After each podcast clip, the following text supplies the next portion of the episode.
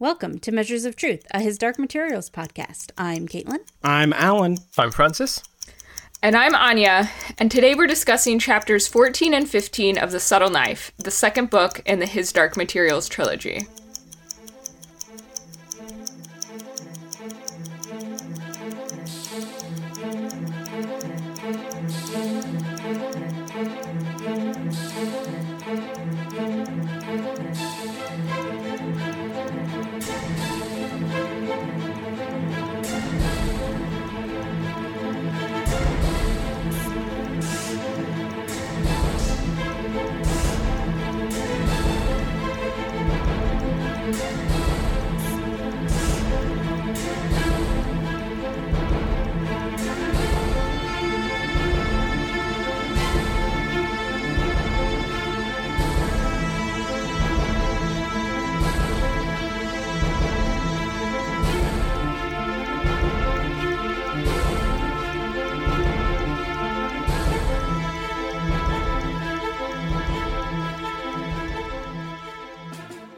In chapter 14, Alamo Gulch, Lee and Grumman fly leisurely over Chagats. That is the weirdest spelling of that. Uh, in Lee's balloon. A while later, they realize they are being pursued by Magisterium Zeppelins. Grumman uses his shaman, shaman, Either. whatever, powers to summon a thunderstorm and takes out one of the Zeppelins with lightning, but three remain. Lee executes an emergency crash landing into a forest where they can hide for the night. While trying to sleep, Lee gets visions of two of the Zeppelins crashing due to Grumman's magical influence. The surviving Magisterium force sets fire to the forest to chase Lee and Grumman out. Just as they reach a ravine, they are spotted by the remaining Zeppelin. Lee sends Grumman on his way and stays behind to defend the ravine entrance so Grumman can escape to protect Lyra.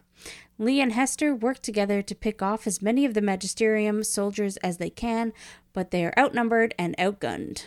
Lee is shot several times before he remembers the flower Serafina Pekkala gave him and uses it to call for help. Lee shoots the Zeppelin, which catches on fire and kills all the remaining soldiers before dying himself. Hmm. In chapter 15, Blood Moss, Lyra and Will are still hiking with the witches, and Will's hand is still bleeding. They realize that they are being pursued and send a witch, Lena, to go investigate, while Serafina leaves to go help Lee. Lena turns herself invisible and finds Mrs. Coulter attempting to seduce information out of Lord Boreal. Lena watches Mrs. Coulter poison Lord Boreal's drink, who then addresses Lena directly and reveals that she has learned to see past witch invisibility, as Boreal chokes to death in the background. Mrs. Coulter controls a specter and uses it to attack the witch's daemon and torture her for information about Lyra and Will. Lena reveals that Lyra will be the mother of all, also known as Eve. Mrs. Coulter vows to destroy Lyra to prevent another fall, and lets the specter consume Lena's daemon. Then Mrs. Coulter commands the horde of specters to go pursue Lyra and Will. Meanwhile, Will is taking a walk and is attacked by a strange man who is obviously Grumman. They fight until Grumman gets him in a hold and notices Will's lack of fingers. He remarks that Will is the knife bearer and then heals his hand. They talk about the knife, and Grumman claims to be the only person who knows what to do with it. It is the one weapon that can defeat the authority God.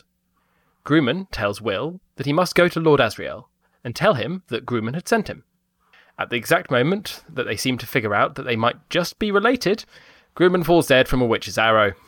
The witch gives a terrible excuse for why she was obliged to kill Grumman. He scorned her love, and then kills herself. Will pledges to take the knife to Asriel, and then conveniently runs into some angels who are there to help him do just that.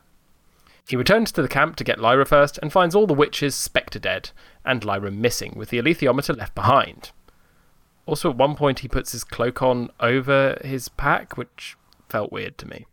Very plot relevant. It's a mantle. It was about the it was about the metaphor. It, it's a pretty shoddy metaphor. It might be a dad joke, to be honest.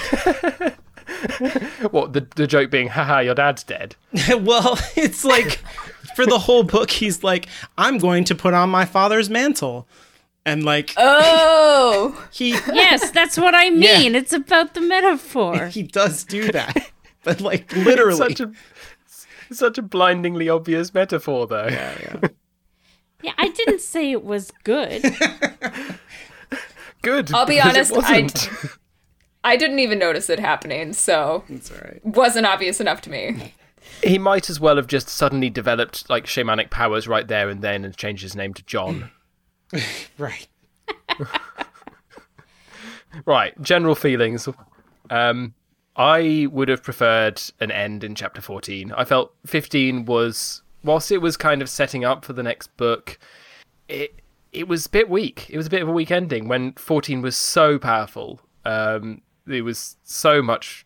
It, it, it was a lot. It could have just ended on Lee dying Oh man. rather than then going for uh, 15 where it's kind of like it just takes away from that a little bit and stunts it because it's just a less exciting chapter and then i would have taken chapter 15 and put it as chap- say chapter 2 or 3 of the third book so you start out on, some- on a high somewhere else like with asriel for instance and then you come back to this and you're coming you're kind of just coming back to what's happened. And then Grumman you know they find Grumman that's a tie back to the previous book and then Grumman is killed almost immediately which would seem clumsy no matter where you put it.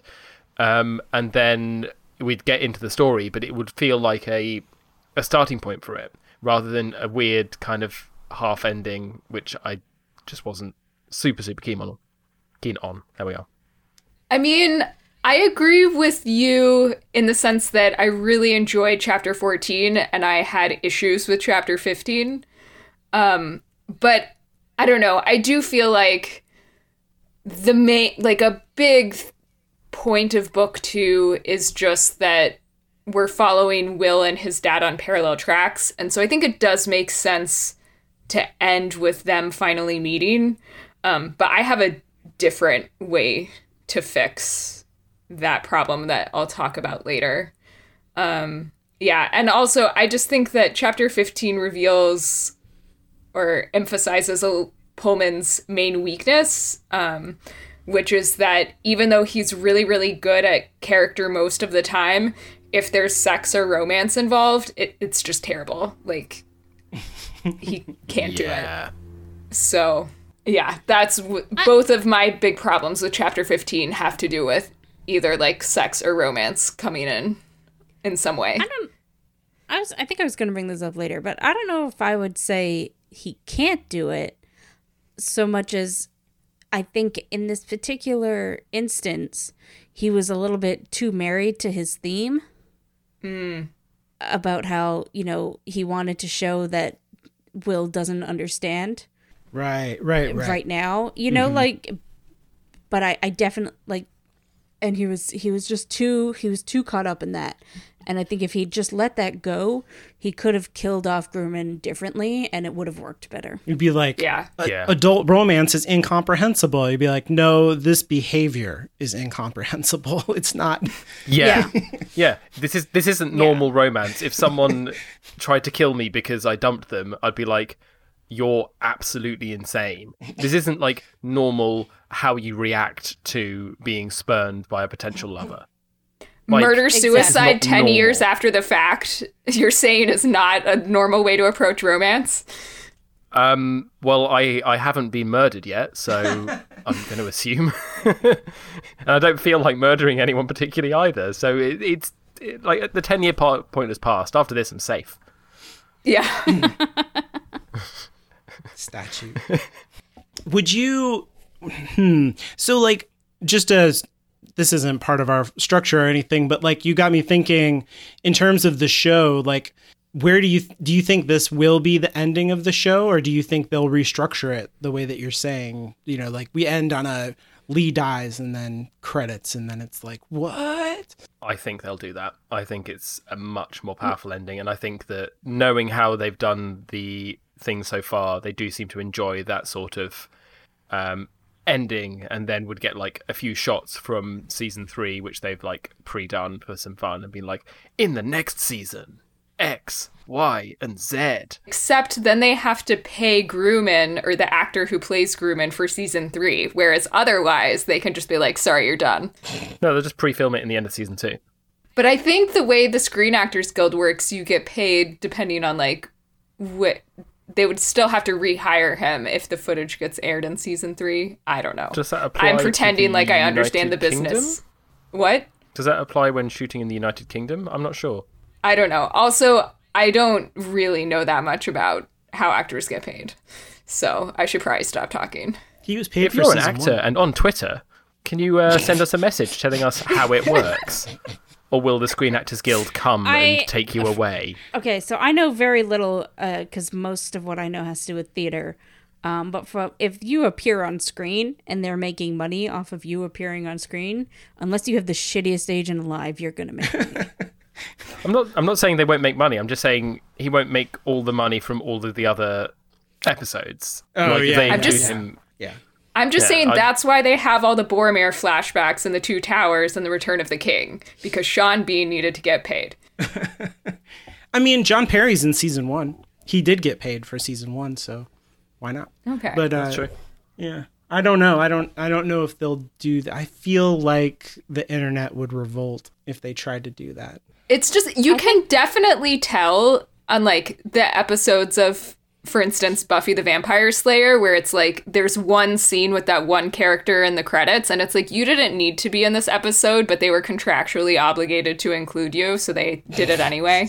like that kind of stuff does influence the structure of TV shows. It's true. It does. Again, What I would with- love. Okay, Hmm, sorry. Guys, let, Back- let Caitlin talk. Sorry, Back Caitlin. Okay, go, go, to talk, our talk, talk. original conversation about how this is gonna end. Yeah. I think you are all forgetting that television is a different storytelling medium than a book, and they can easily just intercut these two scenes hmm. so that they just Yeah. happen at the same time. Oh, that would be interesting too. To have that'd Lee really- die with, like- at the moment that Grumman dies or something like that. Like boom, boom. You know. Ooh. yeah. With like Iron by Woodkid playing in the background, so it's like super epic. yeah, of course. That would be so. That would be good. I would like that. It would give a really good juxtaposition between the futile defense of, well, I I suppose not actually all that futile defense of Lee, and um, this relatively like tense but very differently tense moment with um, in the other part with Yeah. Will and Lyra, which And, for the most part is still basically sleeping and a bit of talking. And then you you got the parallels between Will and Lee, where they're both fighting. One of them's fighting to protect Grumman, one of them's fighting to hurt Grumman. Like that would be so cool. And then just as Lee dies, Grumman dies. Sorry, I'm done. Or his Hester saying, you know, we're doing this for Lyra, just as Grumman breaks his oath. Yeah, that's what I was thinking too. That's great. I really Wait, like how that. does Grumman break his oath? he he consciously chooses to? Because he told um, Will that he would, that his goal was to protect Lyra and that the knife would be used specifically to protect Lyra. He told Rad- Lee that. Ah, yes. Sorry, is that not what I said? You said well. You said No, well. he said Will. oh, yeah, sorry. Sorry. He told Lee that. yeah, Um, Lee's whole cost for this or price was like whatever they do, Grumman had to swear that this knife was going to be used to help Lyra, to help and protect Lyra. And Grumman was like, "Yep, sounds good." And then when Will said, "What should I do?" he was like, "Uh, you got to go to Lord Asriel." And didn't mention Lyra at all. yeah. I would Which contest is- well because Grumman is um, consistent, where he says that helping Asriel will help Lyra because it helps us all. That's his belief, and so he doesn't. He's it's a bit of lying by omission, but he's basically saying you need to help Asriel because if Asriel's not helped, then the authority wins and we all get punished. So that is the best way that we can help because it's preventing the end of the world. I don't necessarily disagree with you, but the text in the book says he consciously breaks his. Yeah, like we see uh-huh. into his heart and mind via the narrator, and he like consciously like, well, sorry, Lee, I guess you'll have to haunt me, and then he like tells oh, him. oh, yeah, that's what right. Because Lee does promise that. So I'm just going to read that back whilst you guys continue talking. it it's in there.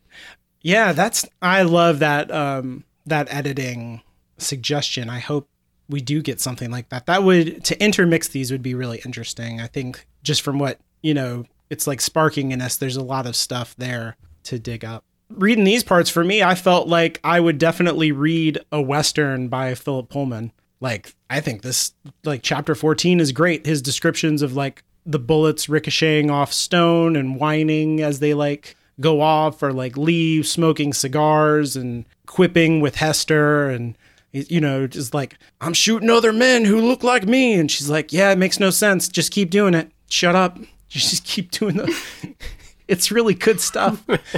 Yeah.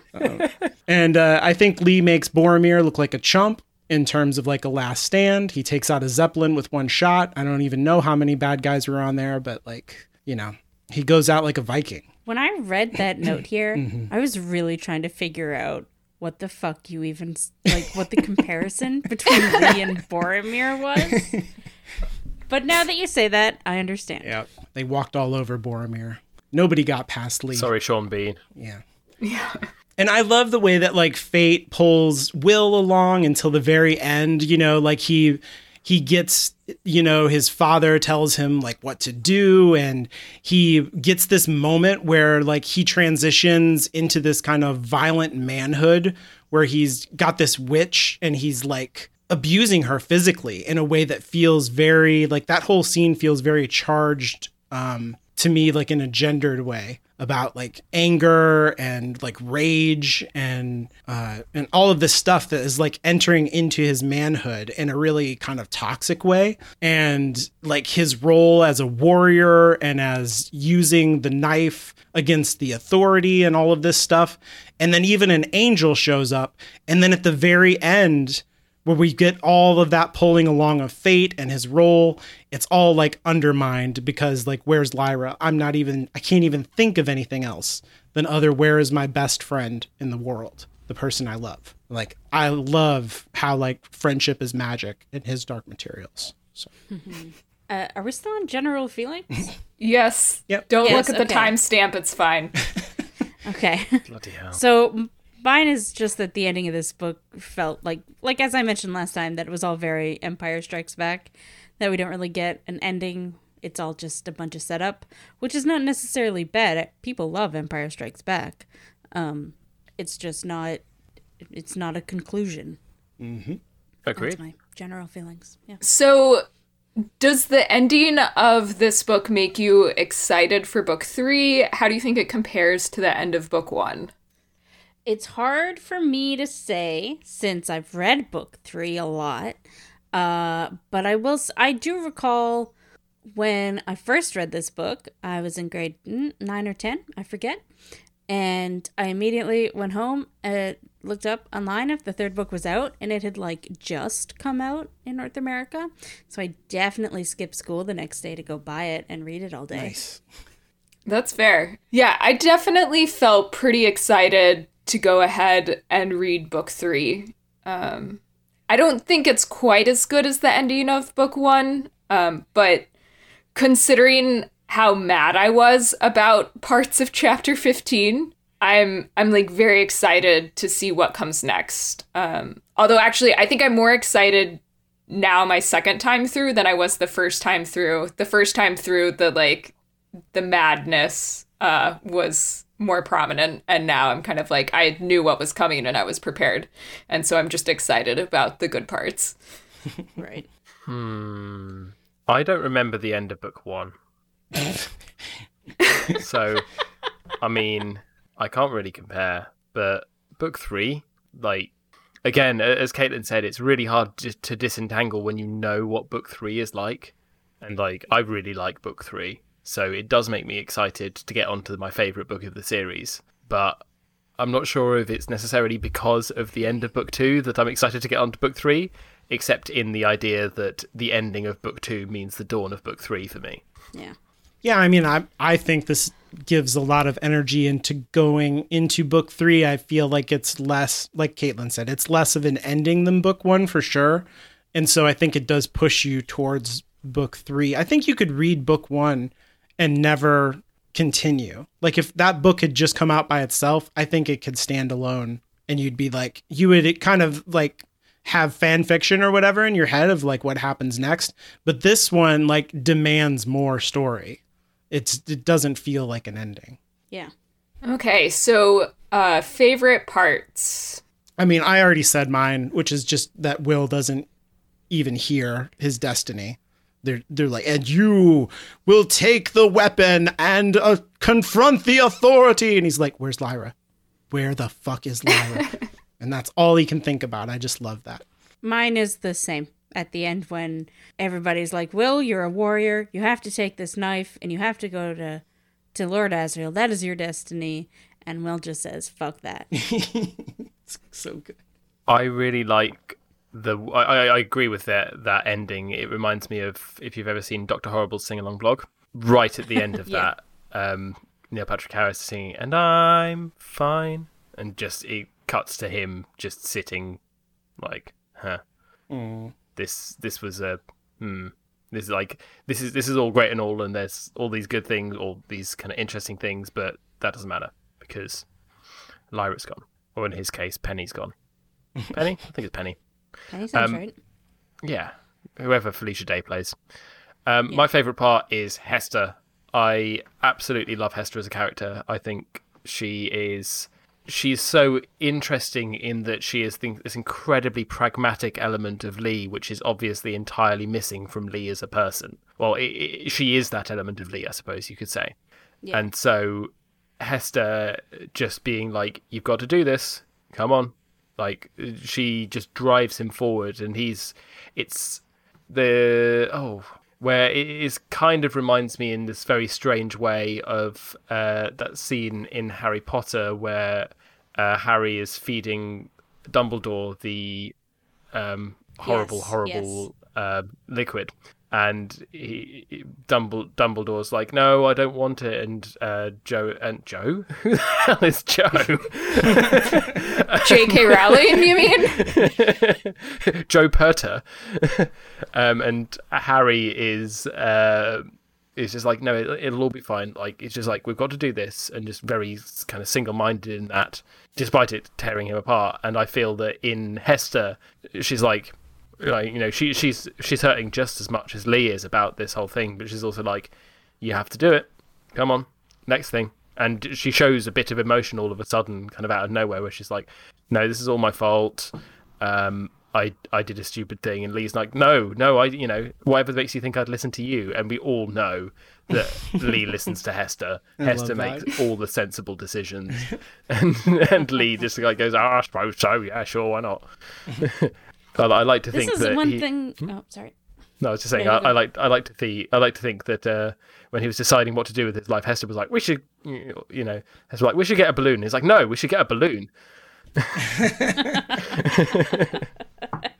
I really like this dynamic that that Philip Pullman has created with the the human and their and their daemon or the the body and their daemon or whatever. Yeah, Because like Lee's death would have been sad without Hester there, but like talking out his life and his and his death with himself, it because Hester is him, it makes it so much more tragic. yeah.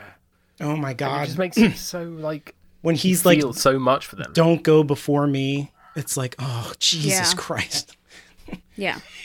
I, I, I think it's completely- one, one of the most emotional I I've felt from a book. Full stop. It's a really good Yeah. scene. I completely agree with everything that you guys have said and and honestly like this is the first point in which I feel like I really get all of the Hester love. Um cuz like you've Kate especially I think have been talking about how much you love Hester as a character. And and this whole time I've been kind of like eh, I guess she's all right um and like this is the scene where I I like feel like I finally get that. And I can see I can imagine how like going back and rereading the books now I would like retroactively have more love for the character. Mm-hmm. That's how it works. Okay, so least favorite part. I want to go first. Fuck that I had witch. a feeling. yeah. Oh my god, I hate this so much. This is my least favorite thing in both books by far. Yep. Can I? Okay, there's so many reasons why I hate it. I hate it because it's like yet another flat cardboard cutout of a female character who's only motivated by their relationships with men in a completely illogical way that makes no sense. It's so dumb. I mean, he kind of set it up ahead of time, but it was like so many chapters ago. Um, it still feels like it's coming out of nowhere. Um, sh- this character, uh, whatever, Yuda, Judah, Kamain, Kamainen, is worse than Ruta Skadi. Um, I just, it, I have like Miss Scarlet rage, um, thinking about this character. Um, and also, it just it feels like so contrived to have uh Grumman die like right as he's meeting Will, but for no reason other than bitches be crazy. and I guess I mean Kate, what you said earlier about the theme of like young people, prepubescent children, like not understanding romance mm-hmm. makes me hate it 2% less. But like the theme doesn't work because that's not actual romance, like we already Yeah. said. Like that's not, it has, it shouldn't make sense to anybody, regardless of how old you are or how much you want to bone people. It just makes no sense. Um, I do I do wish like Philip Pullman had an opportunity when this witch was talking to Serafina earlier in the book to make it clear that uh let's say the only words I can think of are adult desires, but that sounds stupid. But you know what I'm saying? yeah. Um like really just messed with this woman and fucked her up. You know, but like but Seraph like it, he could have made it clear that nobody else would have would have reacted this way. yeah. You know, I don't know. because they're not insane murderers. especially when I un- you have like serafina and her relationship with um not John Faa. Who am I trying to think of? Farder Coram. Yeah, with Father Coram, and we know that like they were together and now they're apart, and that all seems like to make a lot of sense, right? And to be like tragically romantic, as opposed to like if she was trying to tell Yuta like earlier, like, "Yo, you are too obsessed with this human. Like, you need to like cool it." And she's like, "I can't. I must have him." Then maybe this it would set this up more, and it would show her to be more deranged or something but it doesn't seem like when you if Serafina is like the template for what witches are, this doesn't seem witchy. It seems nuts.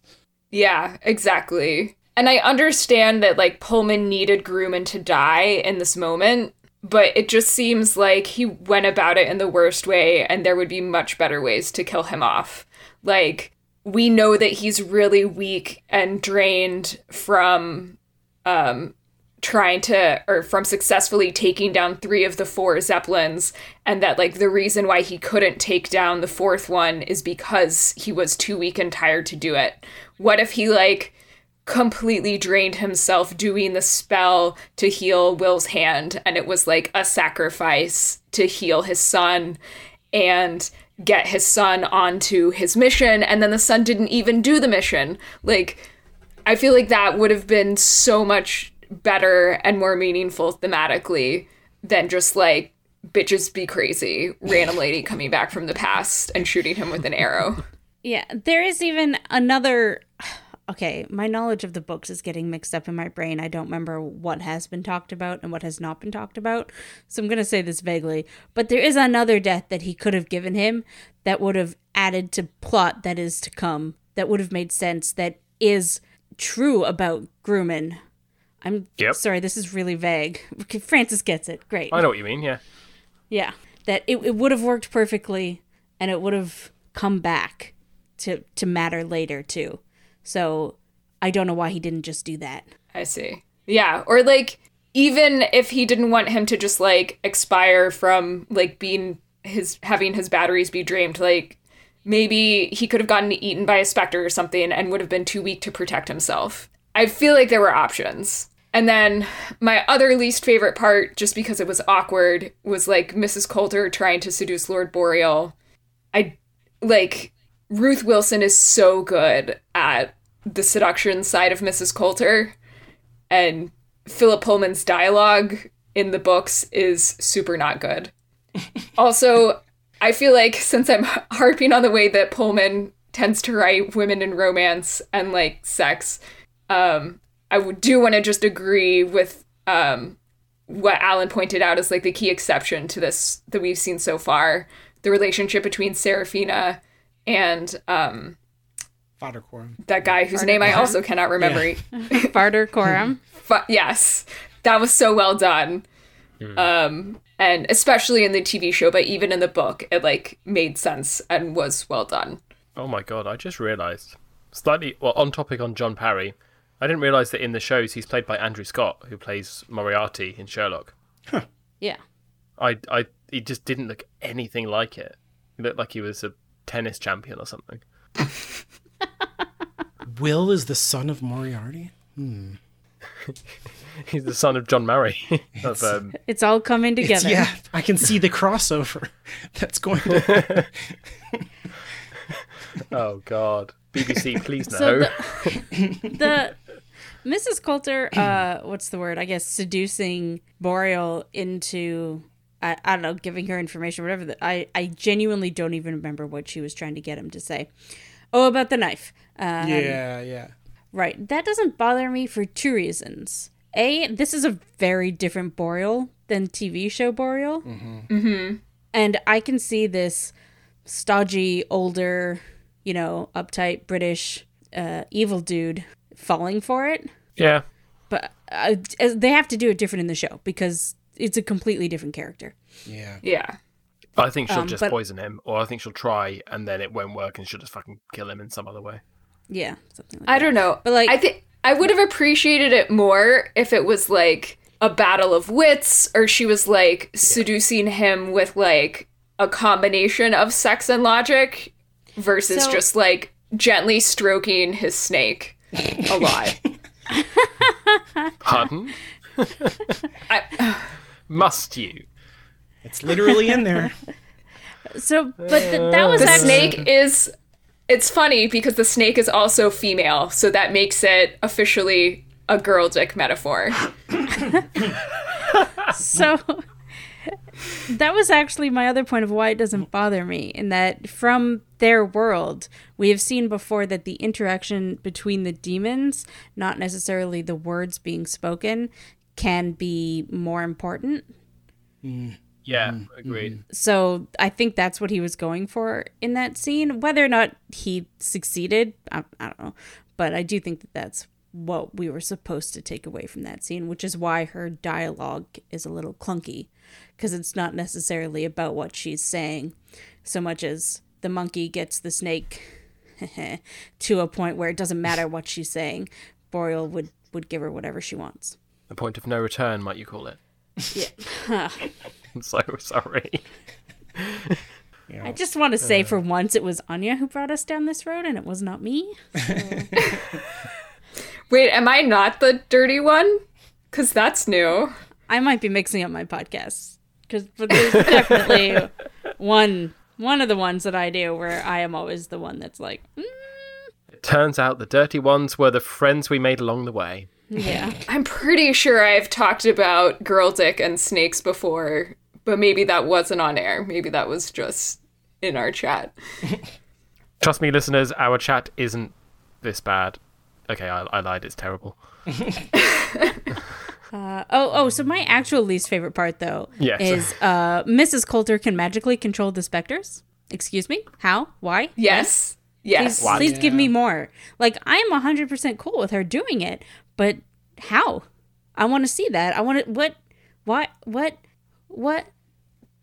They don't seem like they respond to human language or logic. Mm-hmm. And that like throwaway line about why they would listen to her. I'm like, sure, okay, but give us more. And and why can she magically convince them that they can fly? Like,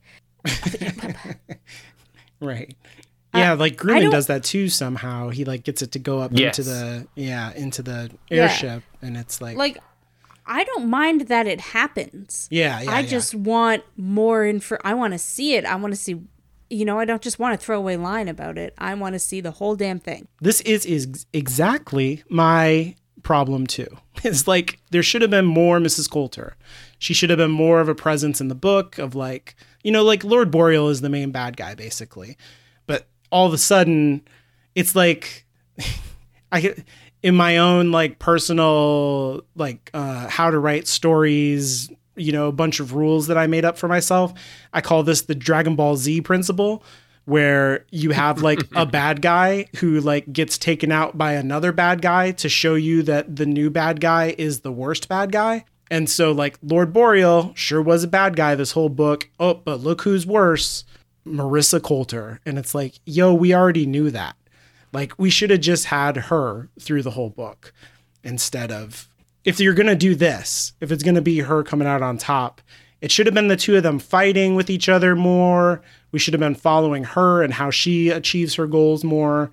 Like, make her more of a character in this book for this ending. It, like, it doesn't, I don't think it works as well as it could. Agreed. Yeah, agree a hundred percent. And they're like, what does that have to do with Dragon Ball Z? But if you've ever watched Dragon Ball Z, you would know what I'm talking about. Please don't waste your time watching the bullshit that is Dragon Ball Z. Yeah, I can.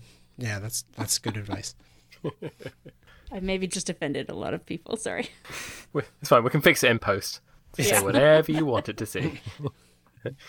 um, yeah, my, my my least favorite part was the same about Grumman's death, kind of sucking, and the reasoning for it being bad because it's just sort of meh. I don't care that much. Like after all of this, so uh, we talked before about the sort of meta story of Grumman and how uh, the, this whole thread running through it, Grumman's had another whole life, which could be its a whole other book, and then he dies in the most ignoble kind of way, and it just could be better.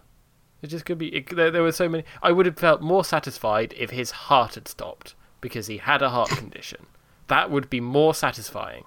Oh, like he saw Will and he was like, "Oh my god, it's you Yeah, look just- just like my mother," and then keels over. Yeah, yeah, like like I would have been more satisfied, but because at least it wouldn't have been this bullshit with this completely irredeemable witch who only exists for this purpose.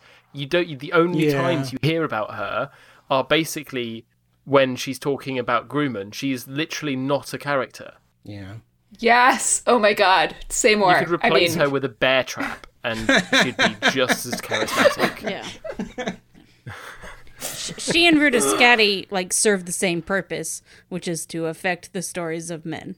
Mm. Yeah, their names are even like basically the same name. And I think that's like part of why I got them confused. Like earlier in previous episodes when I was ranting about how much I hated Ruta Skadi, I think I just like merged these two characters in my head. so funny. I hadn't even thought about it like that. for, for sitting there, like, I need another throwaway female witch character. Well, we've got Serafina, we've got Ruta. Let's call her Juta. Juta. yeah. Oh shit. Yeah. Deadline's coming up. Let's go. Ju- Yeah. Fucking Juta. Yeah. Juta I like- A cardboard witch character a cardboard witch character whose like only real personality trait is that she once fucked a man or wanted to fuck a man. Like a cardboard cutout of Ruta Skadi, but with like a, just a face crudely painted on and being wiggled by someone in the background, slightly damp from the rain. oh yes, yes, yes. I am a witch. I don't forgive. It's like the Potter Puppet Pals. What's that sound? It's toxic, toxic masculinity. Ah. if we need an intro to this season, that's got to be it. right. Um, are we done with least favorite parts? I think we have talked them to death. Okay, good. On to problematics. Wait, the same thing we just talked about. my major uh, I only had one problematic and I think it's something we touched on a bit before which was Pullman has a approach to shamanic traditions which just feels colonialist it really it's really hard to say exactly why but the metaphor I wrote down here was it's kind of like the way that someone will claim to solve things using Asian herbs and it's used to disguise basically bullshit, playing on this ignorant viewpoint to say, like, well, I, I wrote here racist viewpoint, and it is, um, to say you don't understand it because it's Asian herbs being used by Asians to, to solve your stuff. And he, he's he, he does the same thing with shamanism, where he's saying it's shamanism because they're using shaman things to do things outside of the realm of your comprehension because you're not a shaman and they're the feral shamans. Like, when did you ever hear the word shaman used to describe a white guy? It's it's not. It's even in like if if you're talking about um, even though the the actual sort of philosophies are very similar between kind of paganism in Europe and shamanism elsewhere, they're basically exactly the same fucking thing. They are uh, traditional belief systems based around things like land use and like you know all the things that a, a philosophy, all the things that a culture needs in terms of philosophy. And but if it's European, then we call it paganism. Uh, uh, not even just European, kind of going a bit further into, uh, you know, a few a few kind of on the other sides. It's still basically paganism.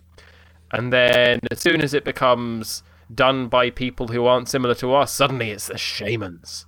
It's Yeah. the shamans. They're going to do it because they use magic beyond your comprehension. But no one's ever sat there and said the druids will do this. He used druidic magic. That would have been so like that would have been just as similar t- to what he's saying, and yet not, not for a second did he think that maybe he'd whack on a token mistletoe, a sickle. like, come That's on, exactly right. Yeah, because there's like this whole notion that comes out of the colonialist period and like the early imperialist period, which are like, you know, history is like divvied up in ways that are arbitrary and not real. Uh, that is like, oh, there is a kind of evolutionary chart of societies, right? Of like, this is a primitive society. This is a moderately advanced society. This is a modern society. Oh, what a coincidence. Europe is modern. And all of you. but Europe was never primitive. No, never. idea. No, no, no. It was always like on its way to being modern, right? It's it's always Yeah. more sophisticated, and it's all, actually it's the same thing. It's exactly the same thing because it's the the transition over time. Like everyone started out from a state. I mean, you you could argue that everyone started out from a state of no philosophy, and then they develop it as they develop consciousness. Um, I mean, they that that's probably its its whole other category of um, kind of philosophical debate is early philosophy. That would be really cool. I don't know much about that. I would like to know more. Um, but yeah, you you look at how the Gauls are depicted and how the early Britannic tribes are d- depicted, um, and they're never ever depicted as these. Well, it's certainly in uh, Western imperial culture. They're never depicted as these sorts of feral monstrosities, which other people are. But actually, I reckon that if you look at uh, contemporaneous sort of Roman uh, Roman writings, well, in fact, if you, I know that if you if you look at uh, some of the ways that the Romans depict the Gauls, then they are again these outsiders, these weird weird folk who you believe in magic and they they don't believe in the civilized gods. They don't believe in our gods, which we know to be real. So it's sort of a very similar thing. And I'm guessing that the Romans don't address their origins as being, um, you know, uncultured and uncivilized. They was like, oh, we were young Oh, but yeah. these uh, these Yeah. Picts, these um, you know, these tribes over here, Picts and the uh, oh, what they begin. The one that begins with a C, and it's the origin of the in Yorkshire, I think. Um, but yeah, like these were all, you know, they were they were the scary people, and now those people's birthed essentially where we are today, and we look back and then we're like, no, no, they weren't they weren't like uncultured and uncivilized. They were just you know, a bit different. And then we developed technology, and then we developed oppression of the poor, and then we developed it further. And then in the Industrial Revolution, and that was just because we're better. We just we just got there first because we are more um, willing to oppress the populace, something like that. Yeah, but we're, we're just better. I don't know. Getting back to my original point, it's uh, the approach to shamanism is sort of used as a deus ex machina. It's sort of, oh, we need to get out of this situation. Well, maybe we can use this to make, par- you know, just to make sure that everyone's absolutely sure that John Parry, the white guy who's turned up at this random place in the middle of the Arctic and has gone, "Yep, um, I'm I've got a lot of knowledge which you guys don't have because my world has done some cool stuff." And so I'm going to be a shaman, and then suddenly he has magic power. Like it's it's a weird contradiction of colonialism, none of which really makes sense to me. Yeah, I think part of the reason why it's narratively dissatisfying is what we talked about last time with like the laws of magic according to Brandon Sanderson in terms of like how they operate in a narrative that we don't understand the shamanism of John Parry like in terms of its mechanics and therefore it has dissatisfying consequences or like how are you manipulating these specters how do you make lightning happen over here you just do it because of shamanism and that shamanism is couched in like like you said racist colonialist kind of othering of uh uh, of these people, and all they have to offer us is this mysterious magic, right? There's there's nothing else there in terms of the Tartars. They don't have any kind of interior culture or like we don't even get an actual Tartar shaman. We get a white guy who has like appropriated their one useful ability for us. Yeah. And it's it's not to say that you can't integrate between cultures. What it's saying is that it seems so super shoddy that the only um, the only shaman that we encounter is a white British guy. Yeah. Like you you literally couldn't write it if you tried to write the most colonial pastiche of a novel. You're like, okay, so um, we're going to have this ancient, uh, you know, this ancient shaman. He's got magic. He's using these tribal magics, and he's a British white guy. Like, seriously? right. Yeah. Oh, God. It's pretty problematic. But like, uh, again, I'm probably reading a touch too into it, but it's kind of hard. Once you latch onto it, it's hard not to go. Well, that's just sort of lazy. When we're going to go so far into the, um, you know, into the philosophy of Christian culture, but we won't do a thing to touch on um, other religions yeah. at all. And uh, I find this to be I uh, this is another point that we've talked about before, but I find it so upsetting because as we will see in the third book, it, uh, Philip Pullman can write somebody going into a completely alien culture and experiencing it in a non, as far as I remember, non-problematic way. But he had to do it in a mythical way. You know, he couldn't do it with humans. Spoilers. Who knew? Um, so while we're talking about colonialist bullshit, um, I uh, came across a Twitter thread recently about an real life asshole colonialist Arctic explorer, also named Perry, although spelled slightly differently. Um, a Robert Peary. We say Um, it differently who- here. How would you say that? Perry versus parry. Or I mean, that, that's that's Perry. So a long air. Perry. They're both Perry Perry. versus Perry, Perry, and Perry. Parry, parry, Perry. All I can think about Perry. is a duck-billed platypus with a hat who is a secret agent now. If you get that reference, please follow I- us on MOT Pod and let me know on Twitter. I did Okay, get I'm the going to talk about this Twitter thread. um, so basically, I mean, you should just read the thread because it's um, really fascinating and full of good pictures. Um, and I can't, I'm not going to do it justice here, but um, basically, there was this like completely self sufficient group of Inuits living in Greenland, um, and they had this meteorite that they used as their source of iron that they used to make um, like tools and blades that they used um, for hunting and other things that they needed to do. And then um, in the late 1800s, a bunch of Europeans came to Greenland, discovered these meteorites, and were like, great, let's take these home and put them in our museums. And so now they're like scattered in museums around Europe. Um, and there's one in the Museum of Natural History in New York. Um, and basically made it so that uh, the the native culture on Greenland was no longer self sufficient because they no longer had a source of iron.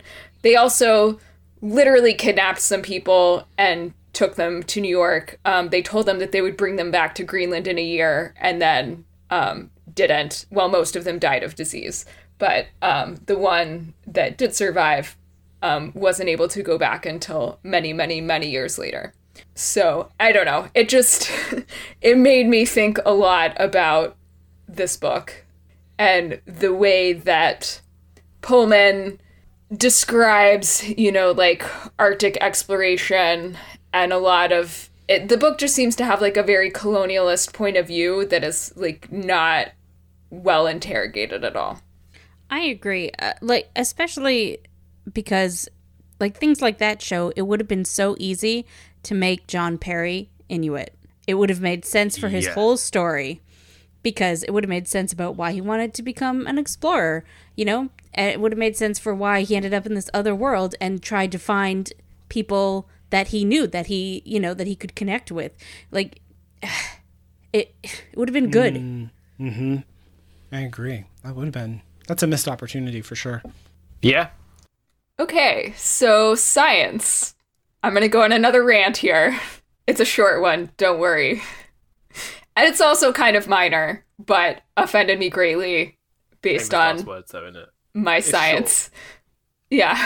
anyway, so uh, when they crash into the forest and the balloon is wrecked on the trees, um, the the book says uh, now he, referring to Lee, had to move like an insect along the surface of the earth as like he's super sad. You know, he like identifies as an aeronaut, flying is his thing, and now he's like taking it really hard um that you know his balloon is broken and and now he just has to walk around on the earth like a plebe has philip pullman ever met an insect most of them have wings like of all the organisms to be trapped crawling along the surface of the earth an insect is not one of them No, no. Could have chosen millipede. Didn't. or or like anything anything that's not an insect He could have Anyway. said rodent. He could have said rodent he could have said reptile he could have said We don't. i don't know We don't need to list literally all the things that don't fly. he could have it's said most human, things that aren't insects but he could also, you know, he could have And said polar birds. bear. Could have said interesting. yeah I, I took this line i'm not really disagreeing with you i took this line to be like about like he is not able to walk and he's like on his belly like he's hurt but maybe i'm wrong But insects can fly. But they like walk you know like they use all of their limbs to walk But he could what I walk as well. no but he can't. I thought he couldn't. Like that's what i mean. I thought that it meant that he was like on his belly like kind of army crawling on the ground. You know what i mean? Oh, I don't think he was that injured. I, I definitely interpreted it as being about the balloon being broken. Um, Well, then this is extra yeah, bad writing because it led me to believe the wrong thing about Lee's capability in that moment. uh, anyway, yeah, there's like insects are all up in the atmosphere, like hundreds of meters. There's like whole studies where they just like see how high insects go. They're super high up there. Anyway, that's end of rant. Okay. Insects fly. TLDR. I'm going to look it up again. Oh no, you don't. You're trying to figure out who's right, me or Alan. It's weird um, Yes. that now that you say that, that his daemon is like a burrowing mammal is like interesting when he's an aeronaut. Yeah. I mean, I guess there there are bats that fly, right? But when you compare like bats versus all other mammals versus insects that fly versus all insects, like the comparison is it's orders of magnitude different. yeah. I can't find the reference, and I don't care that much. Wow. Normally, you'd love to gloat about me being wrong. I mean, I don't have any like I didn't look up uh anything about this, although maybe I should have, but I really did enjoy how uh technical the balloon chase scene was and how it, like Lee was shown to be very capable and very like he wasn't just floating along and hoping with the wind. He was like, okay, if I do this, we'll go faster. We can do this, we can do this, and I, I can control this. And he was shown to be like doing math in his head. And I really liked how it showcased how smart and capable Lee was, and not that he was just floating along with the wind. Yeah, I completely agree. And I think that I felt a reader that I understood the logic behind what Lee was doing the whole time. And that that was a really fun experience to have. I love too how, you know, he he like takes all his instruments with him because they're like expensive and small um and transportable even though he's leaving the other things behind. You know, it's just like little things like that that make the writing really pop. I agree. Yeah, um, I did. I did find the bit, and yeah, it, it's definitely that he can. Um, I mean, they are lying down at the time that he thinks this Oh. because they're talking. They're talking about that he's lying down, but also, I do think that it's much more of a metaphor on the fact that he can't fly anymore, rather than he is necessarily crawling because he doesn't crawl really. They get up again. Oh, They don't have to commando crawl for like hours, which would have been fine. but Weird. um, the in terms of science, the the specters interest me because I don't actually feel they're consistent, and I feel that that's again, as we were talking about earlier, a magic system which is consistent is satisfying, and one which is not is frustrating. Yeah. Um, if the specters are incorporeal, which it's sort of implied that they are, then is it the ground that they can't go through? Is it only human buildings that they can enter? Like, it just doesn't quite make sense because you can't just like like otherwise. Surely the best tactic by far would be to hide under the ground. Then when you detect a, a human coming up, then you pick them off and then you could get it to be a we, like we, we show later when they almost negotiate with Coulter that they can get more if they follow her then if they if they have enough sense of awareness to optimize that problem then surely they have enough sense of awareness to say if we scare everybody off then there's no one here anymore if we just pick people off one every once in a while just like a um a sort of sit and wait predator then that's that's fine. We can just kind of continue, and they won't run away, and thus we'll have a constant supply of food. Yeah, it just feels a bit inconsistent. It is weird. I think yeah, I think it's I think it's what Caitlin said so much earlier about all this that he's like thinking about his themes and like really working those themes and not paying attention to how they're like a literal thing in the world that needs to mm. make sense, you know. Yeah, yeah, agreed. And again, like I, I feel like with the the conf- the implied confrontation between John Parry and the and the specters, I think it could have been a cool like Gandalfian "You shall not pass." Like it's basically implied to be that, and then we just don't see any of it. It's like, come on, like the cool things you're just skipping over. Again, you're making it into this this shamanic tradition to do whatever they want, and you don't get to see because they are mysterious. Why are they mysterious? Because I haven't Uh. thought it out. That's why. yeah. I don't know. What's going on with Lee there where he's like kind of seeing it? Is he getting like caught up in Grumman's thing or like Hester's like if I had known you were a seer, I would have cured you of that a long time ago. Like I Oh, don't with even the back of her hand. Yeah, Just it exactly. into. She's like Bit of conversion. cut it out. yeah. Christ. So like So I don't get that. my head canon my head canon for that is that um Grumman is is like kind of using energy from uh Lee to like Lee doesn't wake up fuel tired. some of what he's doing Interesting. which is like well i mean okay from a meta textual perspective the reason why lee has visions is because lee is our point of view character and so if lee doesn't see it we the reader don't get to see it and pullman wants us to know what's happening um, That's true. but within Nev- the text if if um grumman is like using lee as some sort of like anchor or power source then that could be why he has visions of what's happening Yeah, because we never see Grumman as a POV character at all. yeah You almost never. Although his narrator's all over the place. Like sometimes like I don't I don't know that I agree that we have to be with Lee. Like he, he just leaves sometimes people or like jumps from one head to another. Not that it's ever confusing, which is hard to do and takes good writing. I don't know. I'm I'm not complaining about all this stuff. Like I just wasn't sure what was going on there or what I'm supposed to think is going on. It's just kind of supposed to be spooky, right? It's supposed to be like, oh yeah. yeah. It's meant to feel like a fever dream, I think, and it does. Yeah. Like it's it's well done in that it's very disconnected. It's very sort of classic trip scene in a film. Yeah. I don't know why, but I've never even questioned it. Hmm. Like it now that we're talking about it, why does Lee see this? I don't know. I guess I just always assumed it was his proximity to Yeah. what to what um Grumman Parry was doing. I don't know. But it In never that- bothered yeah. me either way. Was it just shaman things were happening close to him, and thus Yeah. he got involved in the shaman things? Yeah. That's how it works, right?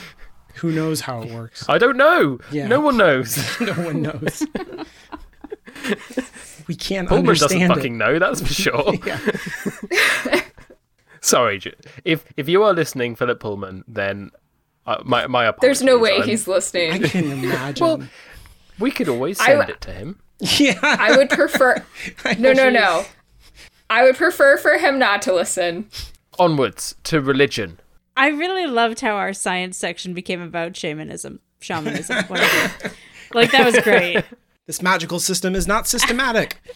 And now religion. now religion. That's where he's going to talk about science for the next 40 Talk minutes. about- okay, so in Newtonian physics, there is action and I'd, li- I'd like that. I'd love it. so of course I I, re- I reread the book before we started the podcast and then I've been reading along you know chapter to chapter but like when I reread it then I'm trying to think about okay what am I going to talk about on the podcast and it was this part where John Parry is like explaining things to Lee and I feel like for whatever reason John Parry I don't know that his insights are authoritative. They feel authoritative to me, like in a kind of narrative way of like, this is definitely what these things are.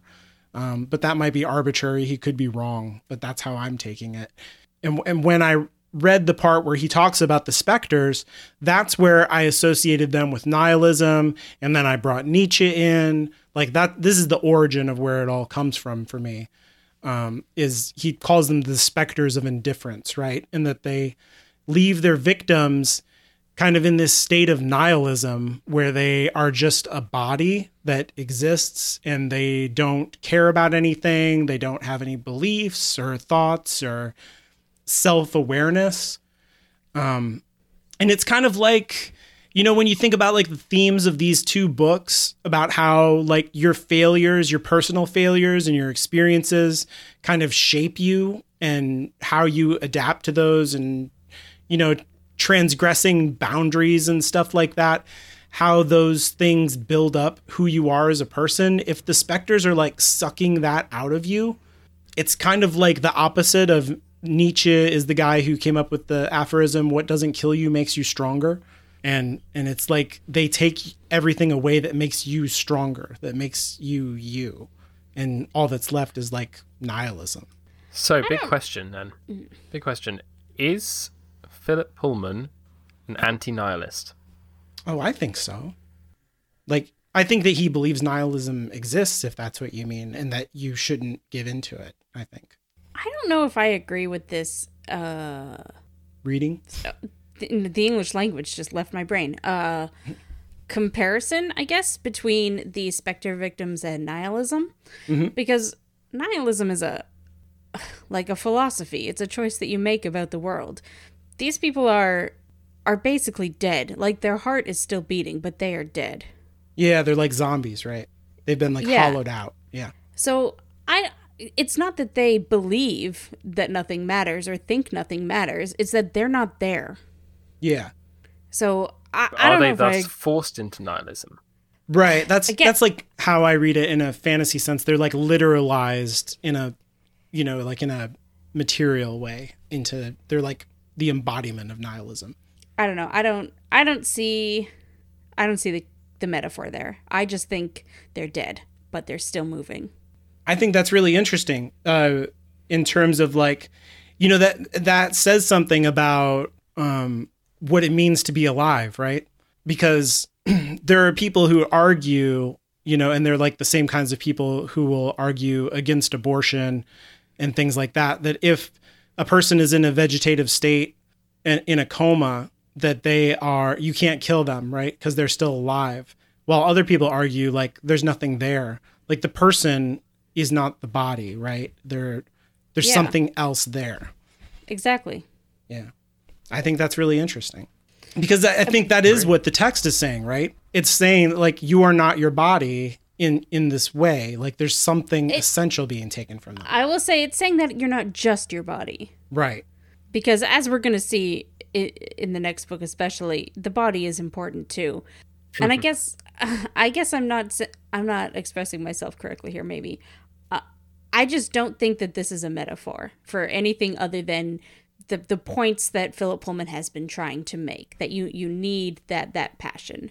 I I don't think it's about nihilism because somebody who's a nihilist can still be just as passionate as anybody else about just things like about nihilism if they want to be. I don't know, but you know what I mean. Imagine Like, someone being passionately nihilist. but you know what I mean, right? Yeah, yeah. Like that's that is them choosing to look at the world in a way. These people are not looking at the world. They're not they don't see anything. Like a nihilist, I feel like if they were watching their child drown, they would still maybe save their child. We have watched we've seen these people watch their children drown. Right. It, yeah, because they've been violated too, right? They don't have a choice. Yeah. Yeah. So, I don't know. I it's it doesn't make it doesn't work for me. Oh, I think that's a strong argument. Uh, I think the just the word indifference there, I was like, mm. oh, and it like, what is he taken away? You know, what have these specters taken away from them? It seems like they've kind of taken away all their experiences and just kind of left the blank slate there. And I was like, oh, all your experiences are what builds you. And that's a theme in the story. And what doesn't kill you makes you stronger. So I'm definitely like doing my like philosophical association and building my own bridge. Like I would, you know, like if I, if Philip Pullman was like, that's nonsense. This, this isn't nihilism. I don't even know what that word means. I would be like, yeah, you're probably right. It's not, that's not what you were going for, but it is what I saw. Like, and it's okay that like, I think that you make a really good argument for them not representing nihilism. But for me, like both of those things can be simultaneously true uh, in an English major oh, yeah, sense. absolutely. Yeah, Yeah. yeah, absolutely. I mean, what we get from it is just as uh, uh, just as important as what the author meant for us to get. Yeah, and it's even if you're um like if I'm not allowed to build tenuous connections, like I don't even know how to interpret text because that's all I do. Um but that is the origin of where all my Nietzsche stuff comes from is the specters. You're right though that it, um, nihilism is a choice. Kind of, it's kind of a choice. Um, usually it's like a fear-based thing, especially the way that Nietzsche describes it of like, oh no, the world is more complicated than I thought. It's kind of like um, this is too dated. Maybe I shouldn't even say it. That guy from The Matrix who's like, I want to go back into the Matrix because everything's more complicated than I thought it would be. And I'd just rather go back and eat steak. It's kind of like that, which is definitely not happening with uh, when you get eaten by a specter. sorry to sorry to derail you. I just thought I don't know, in my head I think it's more important to the story that they absolutely do not have a choice. Oh yeah, no. I your Yeah. argument is great. I love it. So there's this whole thing of take up his mantle. We talked about this earlier, right? Is this a dad joke? I think it is. I think we talked about that pre-recording. Oh, did we? I think I genuinely don't remember. It's been so long. Who knows? No, but I mean this is the problem with sometimes we just chat for 30 minutes. I mm-hmm. I don't know. I think we talked about it in the recording. Great. I have no idea anymore. Okay, can we Guess TLDR just in editing this? case? Well, basically, For- like a mantle. Explain the dad joke. Yeah, a mantle shows up uh, as a metaphor in the Bible quite a bit in the Old Testament, and it is literally a thing that you wear, somewhat like a cape, um, and it's uh, you know it shows up among the prophets of the Old Testament, and it, it's about like handing down the mantle from one prophet to another. And it kind of like shows the power of god being on this person or that person there's like anointing with oil is another way that this is symbolized in the bible. And we have it in our language because of that you know because of the bible as like an idiom for kind of legacy right? You take up the mantle of whoever. Your in this case your father. And so will literally takes up the mantle of his father when he's in the cave because he's cold and he's like this looks warm and he literally picks up his mantle and puts it on. Just the way that his mother prophesied about him and said you will take up your father's mantle. So there's like prophecy there you know from his mother. There's mantling. There's but it's also a dad joke because it's literally true. Like, is the fulfillment of this prophecy that I always knew you would wear your father's weird cape or is it you know like you will live in the legacy of your father and uh the same way that like Lyra is like is she fated to live in the legacy of her mother and be kind of a manipulative liar the way that Mrs. Coulter is or like a, a dangerous heretic the way that her father is or will she be her own person you know Well- will we you know will he be an explorer or will he transcend and become who he is I think there's. I'd like to point out that Lord Asriel is also a manip. A manip. Oh fuck. A manipulative. Sure, liar. Uh, so she's got both of her parents on that one. yeah Um, But eh, so a everybody was well, not everybody. Will's mom said you'd take up your father's mantle, and then Will kind of took that to heart and kept telling Lyra or talking to it about Lyra also. But also, people keep telling Will that you know he's the bearer of a knife. He's a warrior. You know, and he- the book starts off with him killing someone, and that that is his destiny, not Yeah. this explorer thing.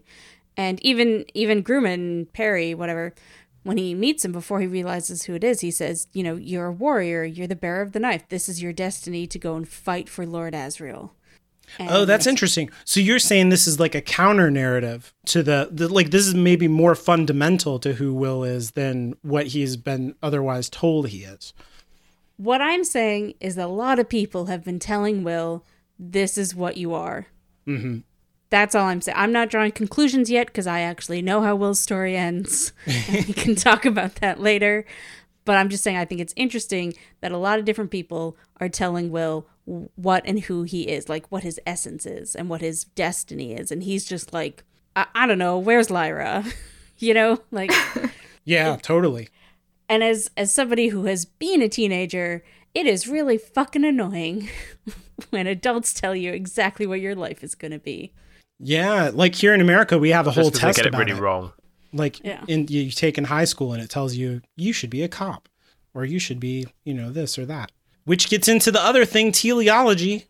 So this is exactly what you were saying, Caitlin. That everybody is telling Will what to do. That he must go and work for Lord Asriel, or give him the knife, or use the knife on his behalf, because there's been this recurring battle against the authority there's these two sides of ignorance and of knowledge and ignorance is won every time and now we have the weapon that can win the war and will is the bearer and this is the way that we're going to do it. And you know everybody's telling him this is the direction to go including his father. And you know like to me this parallels book 1 in the way that like Lyra has her own goals that have to do with her identity and with finding her father and who is she going to be exactly the way that you were saying. She's you know the people who made her are these liars and these larger than life figures and this struggle on two sides and will has like this legacy and but who is he really and what's his identity? Like there's parallels between these two characters and the way that their arc operates and you know what Lyra has a place in this prophecy of like she's going to her fate is to destroy fate somehow. And um and so like I see the ending as being like Lyra's ending in the first book of like a rejection of all of his teleology that's been laid out for him and he makes his own goals and kind of transcends or he he doesn't make his own goal because like Lyra literally steps through the gate and we're just left with Will kind of in this uh, precipice of decision where he's not listening to what his role is anymore. He's motivated by his feelings and by the person that he cares about and what she means to him and what he means to her and and that seems to be like the note that the book ends on and what is the most important thing to Will. And to me, that feels like a rejection of his role. It feels like the heroic and good thing in the book. Um, and, and all of these other things, like, you know, otherwise you would, it would be really easy to see the magisterium as like capital letters, the bad guys, right? And Lord Asriel as the good guy because he's opposing the bad guys on a certain level. And so him going to Asriel, you'd be like, yeah, go to the good guys. But the book makes it more complicated than that because Lord Asriel is also this teleological path for Will, this kind of predetermined, this is your role. You need to fill this place in our plan. Not that you are a person, you are literally a weapon to us, you are an instrument. And Will walks away from that in his heart here. You know, we'll see if he actually does that in the plot. But in terms of this moment, I think it's a rejection of his role and and like that is heroic in the story of his dark materials. That's what it means to be a hero in these stories. It, it's interesting because we've talked before about how, you know, Lord Asriel's book exists.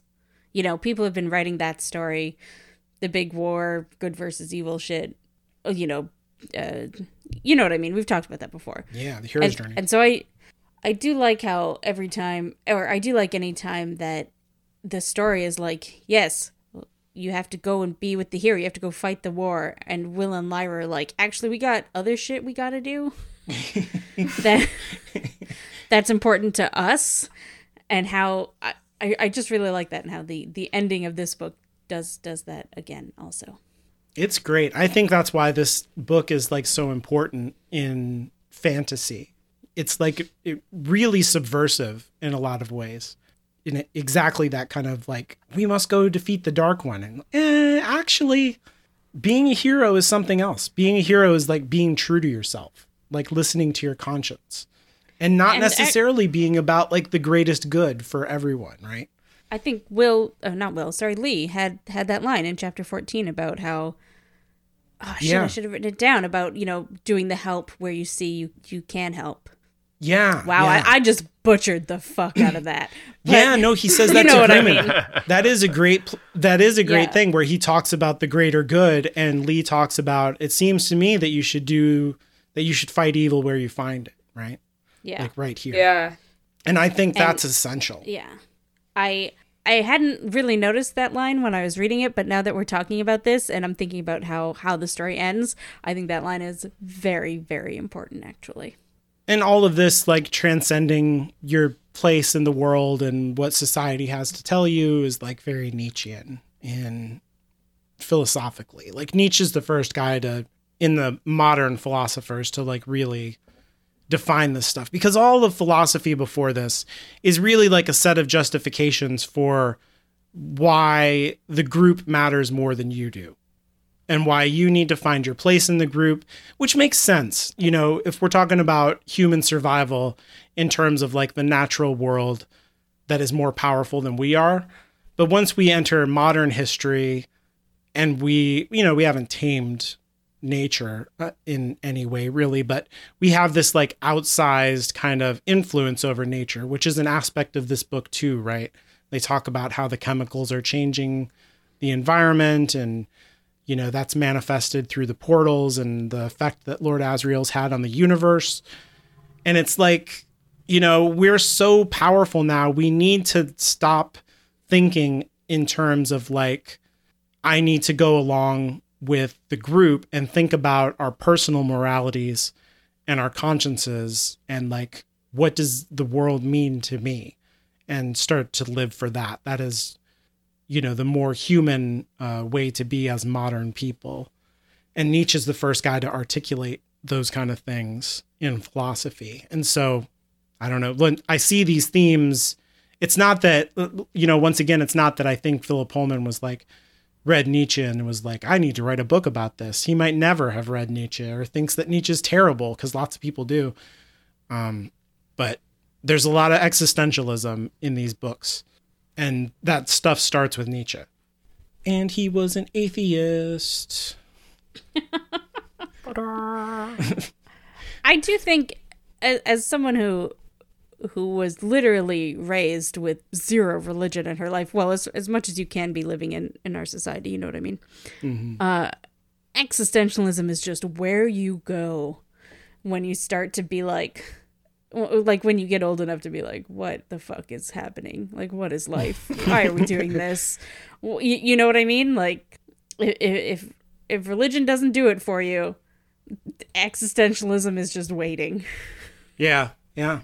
That's that's where all the big fights are too in the culture wars. Is people who think that you need to be defined by the norms of culture and people who reject that. That is the battle lines of the culture wars. And that's existentialism on one side and religion on the other. So, speaking of religion that we have been speaking about for, has it been an hour and a half now? Um, Yes. so, in the first book, we had this thing about Lord Asriel takes a child up to the top of a mountain and sacrifices him to the heavens in order to open a gate. oh, I wanted to bring that up when you mentioned about Lord Asriel being a hero. He is also a dick. Yeah, He is also a child murderer. a child murderer.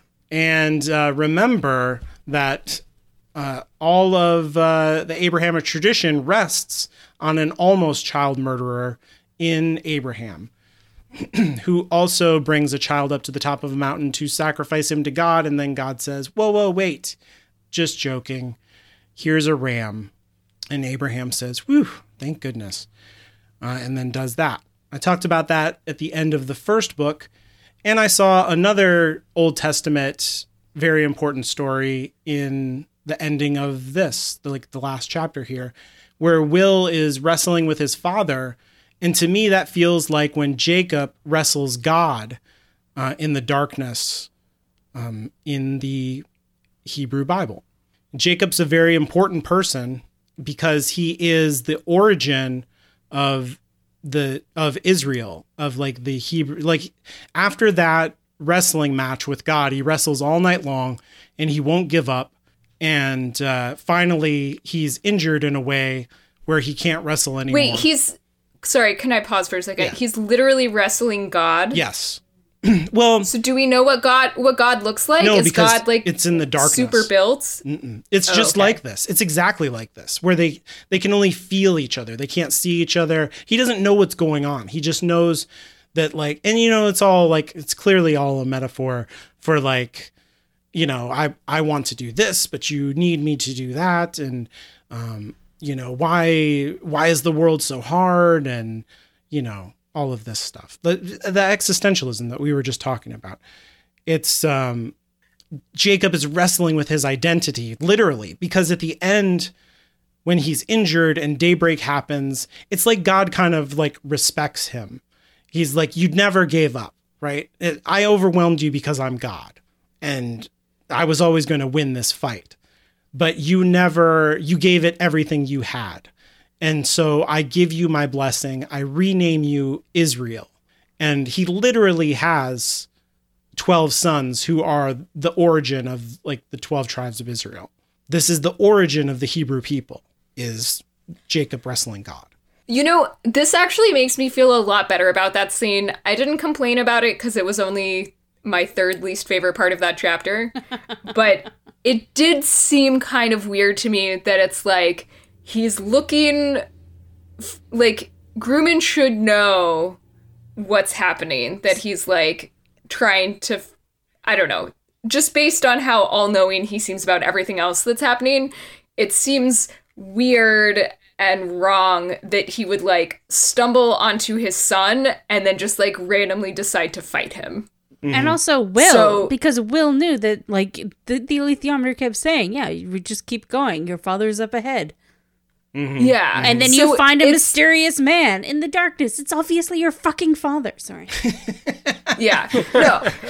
It is it's a little bit frustrating and so knowing that it's like a biblical reference and and like a little bit of a metaphor makes me be less frustrated by it.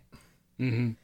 You you know, you were asking like did he literally wrestle God? I should say that um at other points in the Bible when this event is referenced there are different like it says like he wrestled an angel or he wrestled you know like did he wrestle god literally? Like the idea of god changes so much across the bible and across time that like in the original story he definitely wrestled god. And then later people were like oh that's not possible. Um, and so they changed it. I see. but you know it's all about identity and you know you know jacob wrestling god is like a a whole thing about masculinity too, right? And like wrestling your creator. Will is literally wrestling his creator. And he is and this whole thing is about masculinity, I think. Um, in terms of like their fight and then afterwards the way that he handles um Juta with like so much violence and is so incensed with her and and how scared she is of him like that really feels gendered to me in an important way. Um and and the way that he's marked as a warrior will is by his father and told that that is what he needs to be also feels like he's pushing an identity onto his son even though he doesn't know that it's his son which is very like masculine in in a certain way. I don't think that's an accident when we're talking about things like Lyra being Eve, you know, um, which I'll talk about later. But this changes Will's identity and has to do with him wrestling his creator. And so it's just, to me, it's like very loaded with Jacob. I don't know if that brings anything, I don't know if it makes the story better or anything, but I think I think this one is definitely there. Oh yeah, yeah. Now that you described that, absolutely. I I would never have known that though. If you've As ever heard of to- Jacob's ladder, that's also where that comes from. The, there's a ladder in the in the wrestling match. It's like tables, ladders, chairs. Yep. It's uh he yeah, he he mantles a ladder and then Okay, great. and puts God on a table and then yeah, power power bombs him. Is this going to be a Hell in the Cell moment? yes. Look how we're all coming out of the closet as WWE fans secretly. or Redditors, one of the two? I have no idea what's happening in this. Oh, you're gonna pretend like you don't know. That's it. That's good. No, That's as cool. far as I'm aware, Jacob's ladder is a flower in uh, Animal Crossing that you love can. Anyways, so good. Perfect. It's a it's a bad toy. Um it's literally a stairway to heaven. There's a song about it. Go look it up. okay, actually, fuck you. I almost choked on water, everyone. Worth it. The The last thing is Eve gets name dropped. Last time we got the serpent, now we get Eve. Hopefully everybody knows who Eve is. Um, she is the Uber mama. I, you know, Eve is very complicated in the Abrahamic tradition. I'm not going to run down like all the ways that she exists. Christians see her as the source of original sin, which is important to this story in particular, I think, and especially like the relationship to dust. The, you know, like we've had dust and original sin conflated together, and now the idea that um, Lyra is Eve and the way that Eve's um, sin in the garden of trying to seek out knowledge through the serpent is what infected her biologically in a way that her children come out already infected with sin, already hungry for knowledge, already rebelling against God before they even breathe. That's the idea of original sin that we are fallen from before we are born because Eve was biologically changed by eating the fruit. So, yeah, Lyra is Eve. She's the source of evil. And it's weird because, like, there's all of these ideas that have to do with, like, you know, God creating the universe. And in some interpretations in the Abrahamic tradition, like, you have the more cosmic things that God does are kind of like less impressive. And as the days of creation go on, um, God's uh, acts of creation become more minuscule but more complicated and therefore more glorious. And you could kind of interpret Eve in that way. You know, like on the first day, he creates light, and it's like, okay, cool. But then, you know, like he creates the sun and then the planets, and then, and that's more complicated, right? Than light. Light is just like a concept, it's just radiance and then he creates the oceans and everything in the oceans and then all the animals and so it's getting more complicated it's getting uh, more interconnected and systematic and and therefore like more glorious and eve is the last thing that god creates and so in a way she is kind of the pinnacle of creation if you think of it in that way she is the most perfect thing in the universe. Therefore, the like the most glorious like Adam was kind of like a rough draft if you think of it that way. And Eve is a more perfect version of what a human should be. And that might be because in like when people study religion sometimes they they take a very superficial way of of seeing it. You know like you'll read the greek myths when you're in school and they'll be taught in a way that like this is what everyone thought of zeus for all of greek history and this is what everyone thought of athena or whoever. And that's not true. You know like we know that from just being alive in the world where someone might seem like a hero and then later on uh, they are a villain in in the narrative of the culture. Classic milkshake duck. Classic uh, J.K. Rowling. Um, Yeah. and so that is true in religion. You know, sometimes you know certain gods were like worshipped and then they fell out of favor for political reasons um, or because of like trends in history. There's a really good book. I can't remember the name of the writer. I'll put it in the show notes. Um, called The Invisible Spider, that is like about the rise of uh, the patriarchy across all religions in the ancient world and how we used to worship female gods and how a lot of myths that we take now as being like, oh, this is how we always believed in these gods are actually about subverting um, the female gods that we used to worship in favor of male gods to reinforce patriarchy. And that this happened around the same time that we started writing things down. And so it seems like we always believed these things, but in fact, they were just codified because that's when writing happened. And so it, it helps to like bolster the patriarchy across history. Writing does. Um, and you could see this like like why would Eve be born out of Adam? She would literally be the only human to be born from a man. It's weird. It's a weird idea. And you know, in that book, the author she points out, you know, like in Judaism, there used to be like a, a female god in the ancient Hebrew that was like co-equal to the male god. And but I she Did not know that. yeah, yeah. That's really cool. she but she fell out of favor like politically. And it and it became and part of the reason for this is like because the israelites were constantly getting conquered by the more advanced um, empires around them. I mean they were they just were in a terrible geographic position in terms of like there's persia over there and there's babylon over there.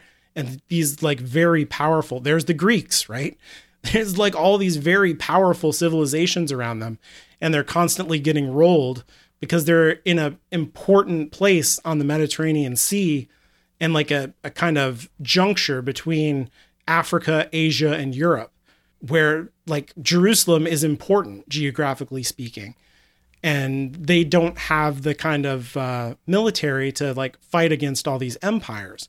And so everybody else worships multiple gods. How are you going to retain your identity in the face of getting conquered constantly? You start to like appropriate what your conquerors, uh, you know, believe in, and then you invert it. So you believe in multiple gods, we believe in one God. So now we don't believe in a female god and a male god anymore. We believe in one God, and it's the male god. And so all of the stories get revised. So now Eve is not like the source of this female imperative. She's born from a man, and she's the source of evil because, you know, like we have to reject this ancient principle and then we have to like retell our history. We were always this way and everybody who believed in the one God going all the way back to Abraham was right and good because this is how it always was. You say that, but isn't the idea of Eve as the source of evil like much more popular in Christian traditions than it is in the Jewish tradition? That's true. You're absolutely right. And part of the reason for that is because the early Christian church uh, could not read Hebrew. There's like a big break there where Peter and Paul argue about this literally in the New Testament. Peter thinks that Christianity is only for the Jews. if you're going to convert to Christianity, you need to get circumcised. You need to only eat the kind of foods that Jewish people eat. You need to dress the way that Jewish people dress. You need to convert to Judaism, basically, right? Because that's what I see. Christ- Christianity is like Jewish plus. yeah. That I mean to Paul, that I mean to to Peter, that's obvious, right? And he literally learned from Jesus. Peter did. And Paul says, "No. This is for everyone and the rules don't apply anymore because the Greeks and the Romans, they're not going to get cut. What are you talking about? They're not going to stop eating milk and meat. They're not going to stop eating lobster. Like we need numbers, my man. Uh, that's what this game is all about. Uh, we need to convert as many people as possible. And so you need to lower the bar to get more people through. And part of that has to do So Christianity is actually just Judaism minus. exactly. Yeah. Yeah. Also, wanting to convert everybody is like the least Jewish idea ever. No, you're totally right because it because it has nothing to do. That's true. Judaism has nothing to do with like people getting into heaven or anything like that. It's just the like the embodiment of uh, the narrative of of God coexisting with His people on earth. It doesn't matter about everybody believing the same thing. That's not the point of Judaism. Yeah, you're totally right about that. But the so when the Jews get conquered, or when the Hebrews, I should say, get conquered by Alexander the Great, um, they like the Greeks are interested in their religion. They want to know more about it, and so all of their religious texts are translated into Greek. This is called the Septuagint, uh, the translation of the Old Testament into Greek, and that is the Bible that the Christians read because they can't read Hebrew. They've rejected the Jewish culture. And so everybody reads Greek. And so they read the Greek version of the Old Testament, and all of their understanding is informed by Greek culture in terms of like interpreting the Bible. So they hmm. don't have the Hebrew perspective, like you're saying, about how Eve is, you know, more of this is like a myth about childhood and innocence and like awareness, you know, and all the other political things that I mentioned earlier about like a switch to monotheism and stuff like that and like defining our culture and the place of women in in Jewish culture in ancient times. It's it's it's more informed by the myth of Pandora and uh, Pandora's box who Pandora in Greek mythology is the first woman to ever she's like the Eve of Greek mythology. And Zeus creates her as a response to Prometheus uh, stealing fire from the gods and giving it to humanity. And by humanity, I mean men, because only men existed at the time. There were no women. And so in the Greek myth, they make Pandora and she's given all these gifts from all the goddesses and all the gods. But of course, you know, what is inside of Pandora's box? You know, the jar that she has or the box or, you know, what is clearly a womb metaphor for a woman? It's filled with evil. It's filled with darkness and, and like she is the source of all the bad things in the world. Like when a woman comes into the culture for the Greeks, it's a bad thing because the misogyny is built in to Greek religion in that way. Like women are bad. Uh, and the thing about them that makes them women, their womb, their Pandora's box, their jar, is a bad thing. It's full of bad things. And the last thing in their hope, you know, is like retained within her womanhood. And so to conflate Eve with Pandora and the way that Eve unleashes sin into the world is like how Pandora's box opens and all of the bad things in the world. Like the world changes because of what Eve does and it ruins the world the same way that Pandora's box ruins the earth. Don't open random jars then. You know, to associate Lyra with this kind of evil, like we've seen Lyra as a character do things that we would usually say are bad, right? Like she lies to people all the time. She transgresses all these boundaries. She rebels against her religion. She doesn't listen to her mother. Yeah. Or her father. Bitch. Yeah. But all of those things are heroic, right? They're recharacterized. Like Pullman has appropriated all of these things that would be bad or evil or sins, traditionally speaking, all the things that are bad about womanhood, and invest them in Lyra in a way that is heroic. And so he's kind of inverting all of these connections between womanhood and, and Eve and evil and turning it into something good. And now he's like, just in case you didn't know what I'm doing, she's Eve. she's the source of evil. Um, but maybe that's not a bad thing. The way that we've been told it's a bad thing this whole time. I mean, I wouldn't. I wouldn't say maybe. I, I mean, Philip Pullman has very clearly put put God on the bad side, and Yeah. Satan on the on the good side. So, I, I don't think there's a maybe about it. And with having the serpent be a scientist, that's also really interesting too. But the serpent's actually uh, disappeared, so we don't. She's never going to talk to Lyra again. I don't know. Were you guys surprised when you first found out that she's Eve? Yes. Well, I don't know if I would say surprised so much as like confused. I definitely didn't get the metaphor.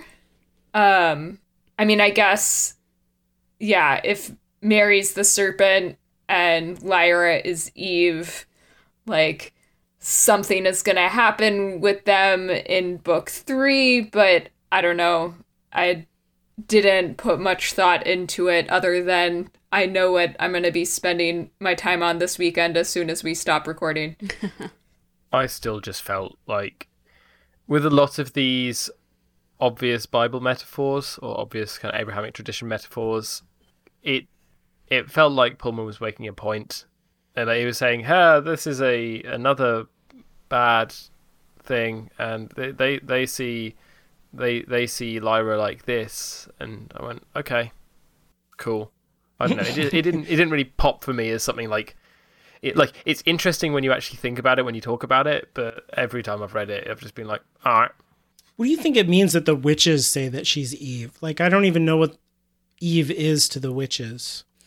I, just think- feel that Eve is a metaphor generally for stuff like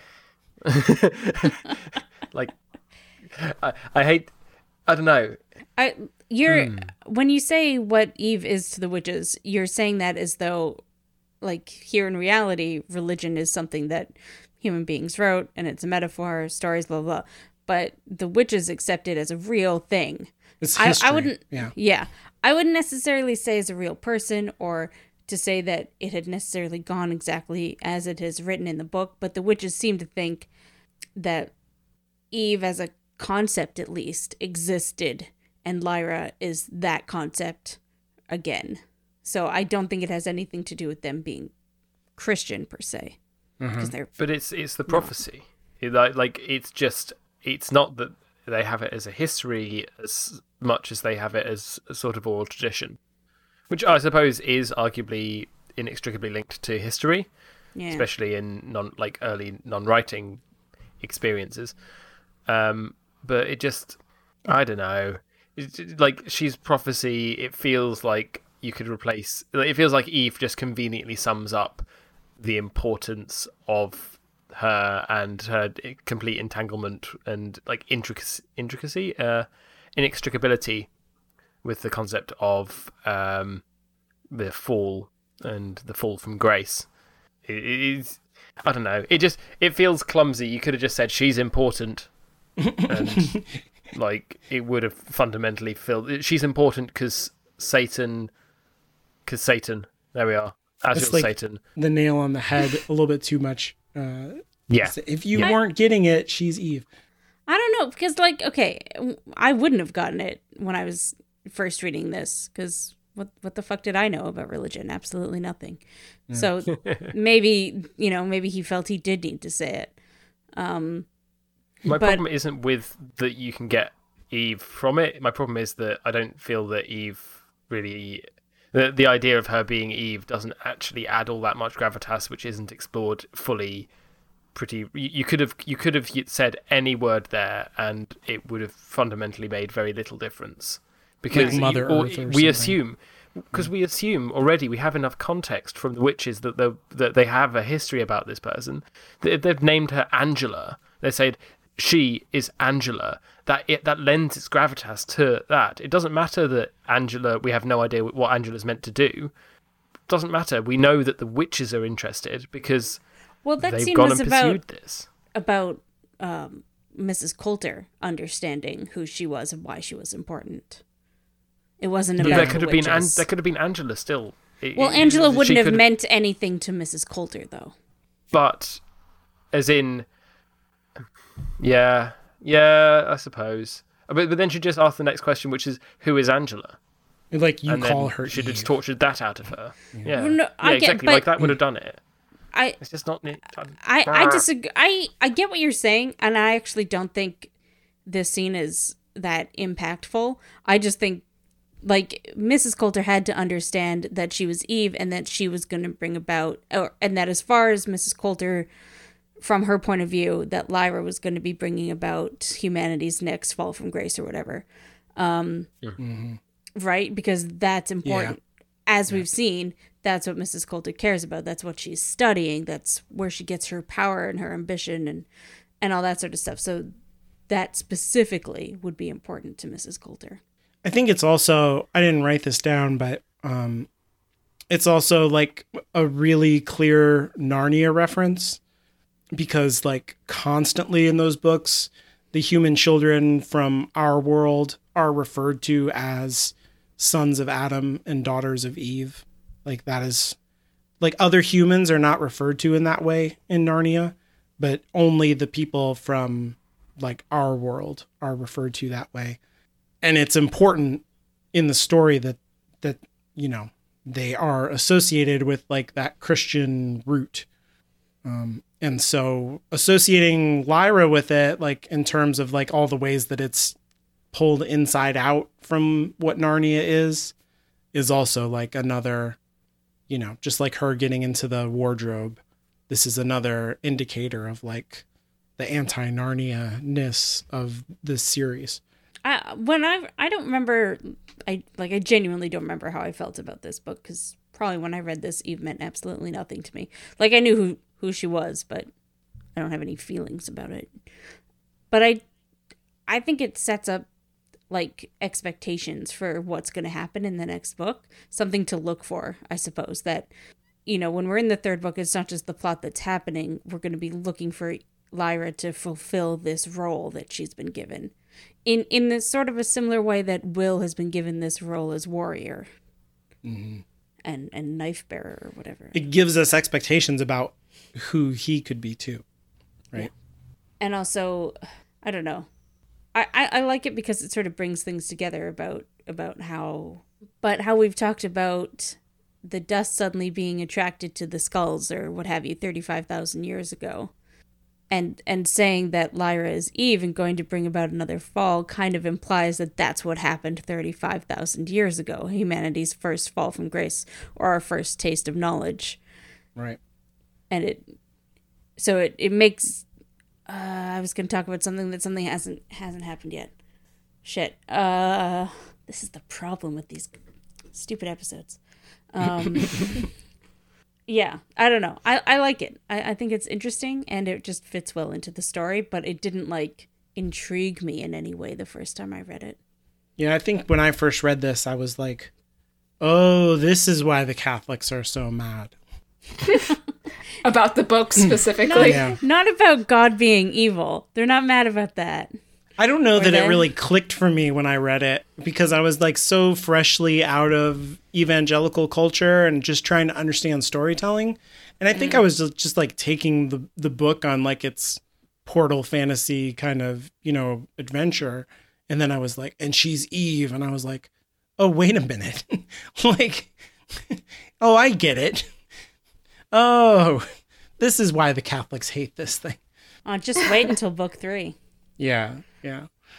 I'm very excited to be fully involved in these subtextual conversations. Yeah, but book three is literally like, well, fuck you, religion. Like more so than one and two, or fuck you, Christianity. I guess. Um, yeah. I, I would like to say that there was a point very earlier on in this episode where neither Francis or I said anything about stuff coming in book three, and I'm very proud of both of us. Hmm. We did a good job today. Yeah, I was gonna bring it up at the time, but it would have been very obvious. So now I'm so I'm bringing it up now so that you don't know what conversation I am referring to.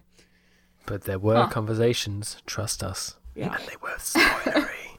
All right, so uh, I think we've got a pretty quick dust watch uh, this this episode. I've forgotten everything that's mentioned about dust in these chapters. Did we get this whole thing about like when Lee goes into Cittàgazze and and he's like, "What what in tarnation are them things down there?" And then we get an info dump. But in a Danish accent. yeah, we'll talk about that. Um, yeah, we get John Parry, who is like, "Oh, those are specters," and he says that. And again, I'm taking Parry as like an authority here, but maybe he doesn't know what he's talking about. He says that the specters are interested in, to quote, a conscious and informed interest in the world, uh, and that's why they ignore the children because children, you know, are like naturally curious and whatever, but they can't approach things with an informed interest because they just have less experience. They, they can't be informed. That's the nature of innocence in this story.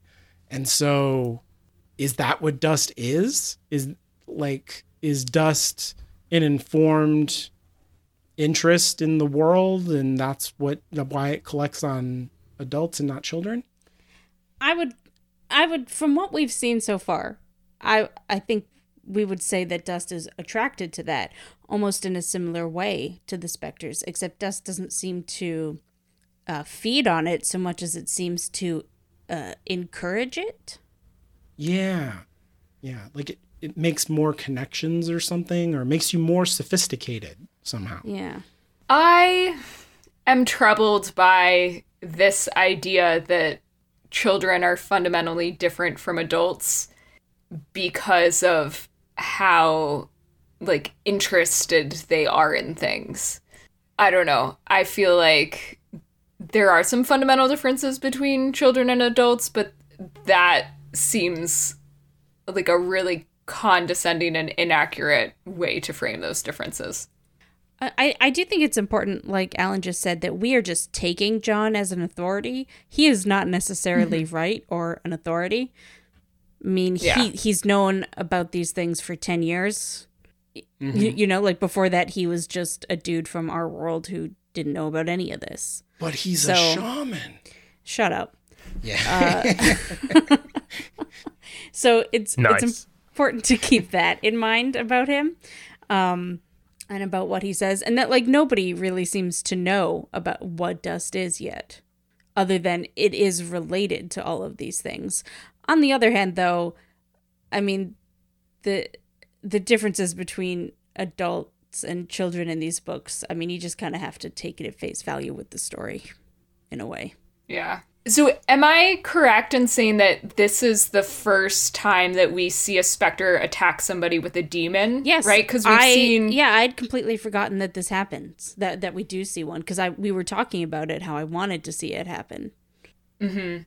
Yeah, so that's. It's kind of cool that um, when Mrs. Coulter sends a specter after uh, Lena, Cardboard Witch, number one in this chapter, um, the less offensive Cardboard Witch, um, that the specter doesn't actually go after her body it goes after her daemon and it consumes her daemon and so that i think is pretty clear evidence that whatever like essence a daemon is is physically located inside um, people from worlds where they don't have an external daemon Yeah.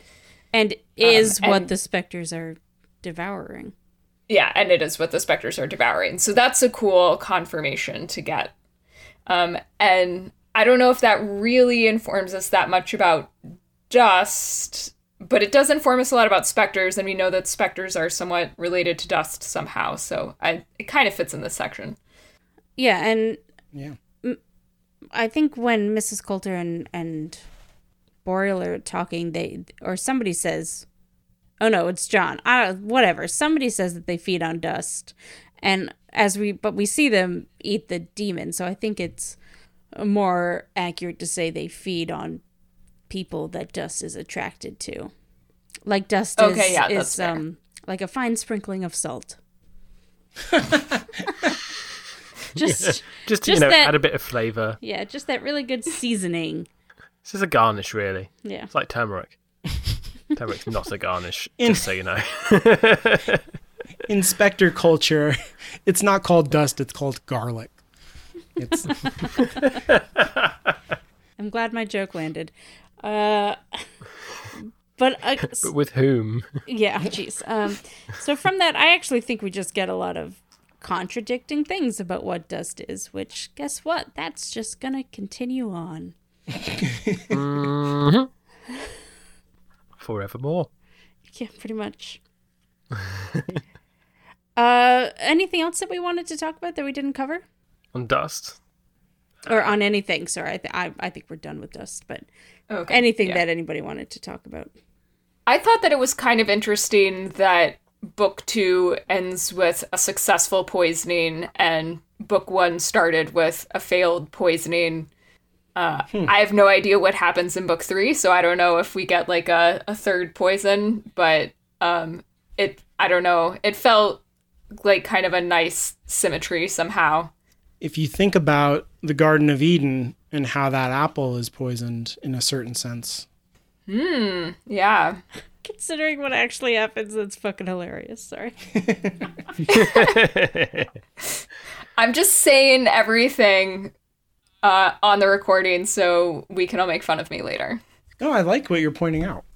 I hadn't thought about how you're exactly right. She is isn't he even uh the same kind of wine? I know that he serves her Tokay when they meet in Will's world. I'm trying I to think remember. Tokay is basically implying like muscat or something like that. It's it, it seems like it's used like a really like a nice sweet wine, which you have with as a. I Mm-hmm. don't know actually. I wonder what. I wonder why they say Tokay is. I do not understand all these like rich snobby people drinking sweet wine. Sweet wine is disgusting. and any type of proper wine snob knows the drier the better. Thank you very much.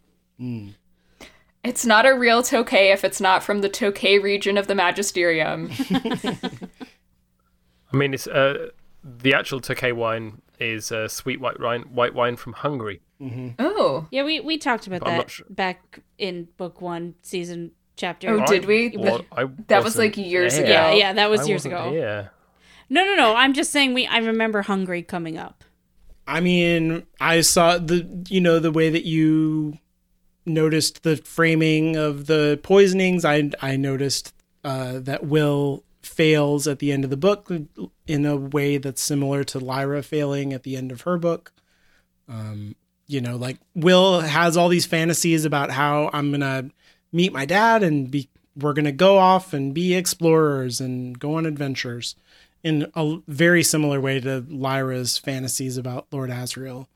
Um, but Oh, yeah. I didn't even think about that parallel. yeah, but it doesn't work out right. Like he Right. in meeting his father, he kind of leads uh, his death to him, right? He like the witch follows him to John and he dies because of Will in the way that like Roger dies because Lyra brought him to Asriel.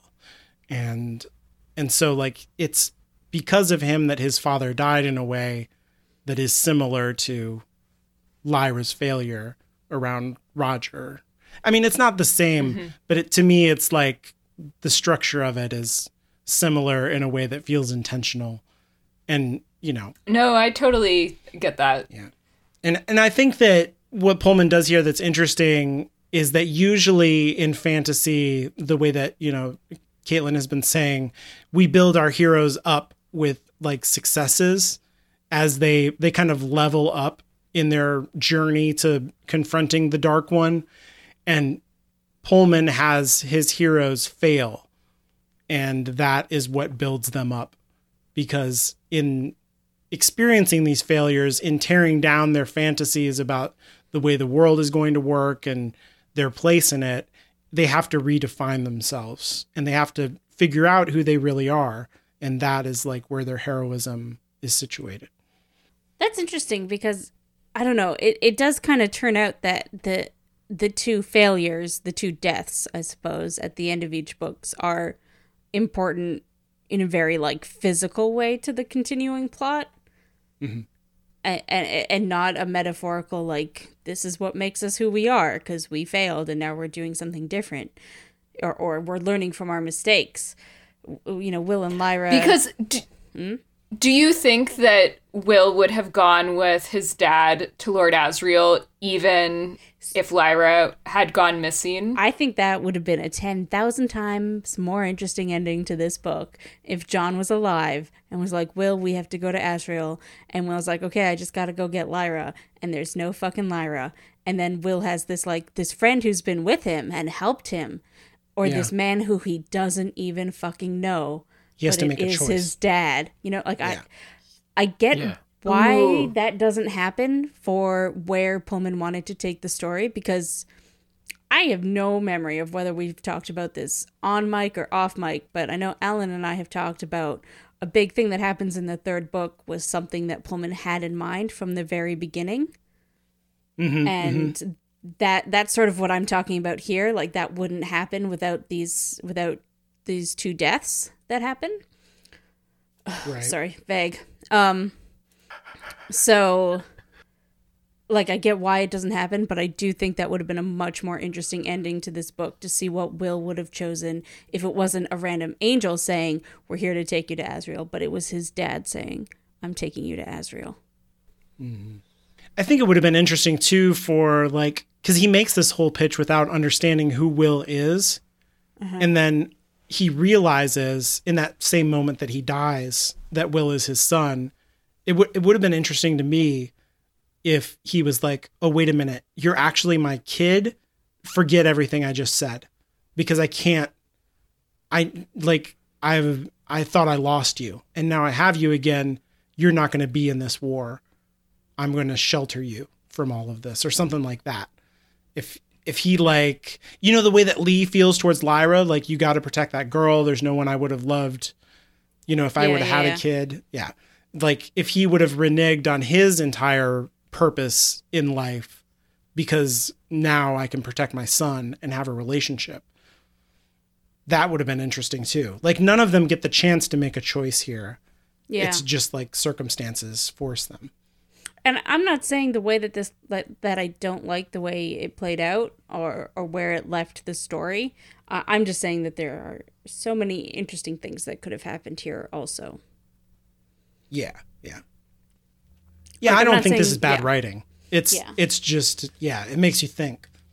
And I, I do think uh, Will still has a difficult choice because he can save Lyra, his friend, or he can fulfill the dying wishes of his father. Mhm. It's still powerful. Yeah. Okay, so time for my Alamo rant? Do it. sure. I think this one's going to be kind of short, but we'll see.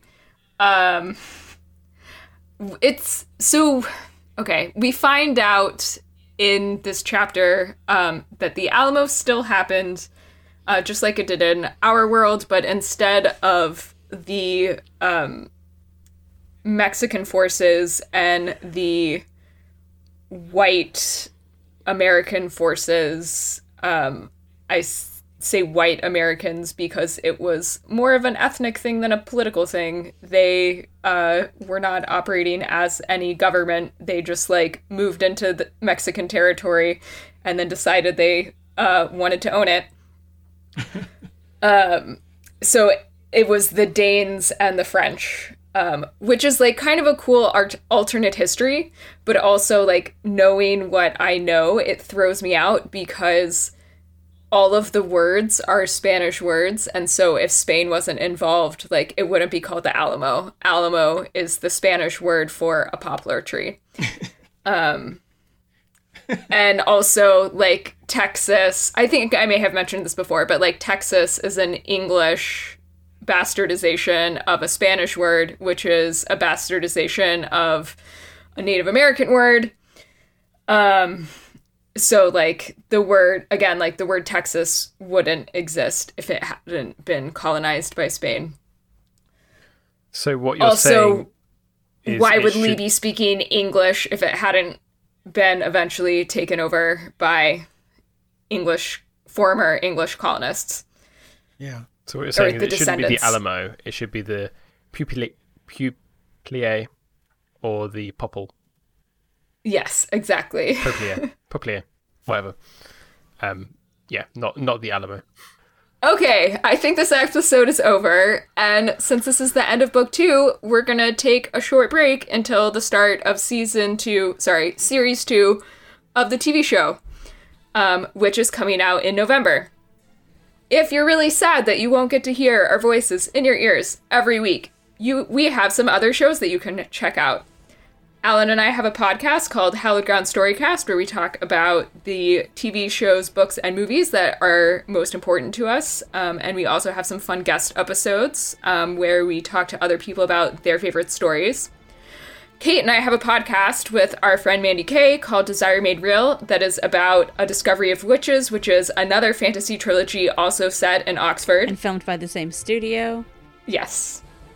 Oh, uh, sorry, I didn't. I'm paying attention. Uh, I have a podcast with my friends Emmy and Rachel uh, called So You Want to Read Tolkien, where we read through Tolkien's body of works. Uh, if you like our show, please take some time to leave us a rating or a review on Apple Podcasts. I'm Anya, and you can follow me on Twitter at Strangely Literal. That's strangely, then L I T E R L. I'm Caitlin, and you can follow me on Twitter at Inferior Caitlin. I'm Francis, and you can follow me on Twitter at Francis Windrum. Follow the show on Twitter at MOTPod. If you need more than 280 characters to speak your mind, you can send your emails to contact at hollowedgroundmedia.com. And remember to always murder the men who scorn you, because that's totally normal. Best ending ever. Nice. End of season two.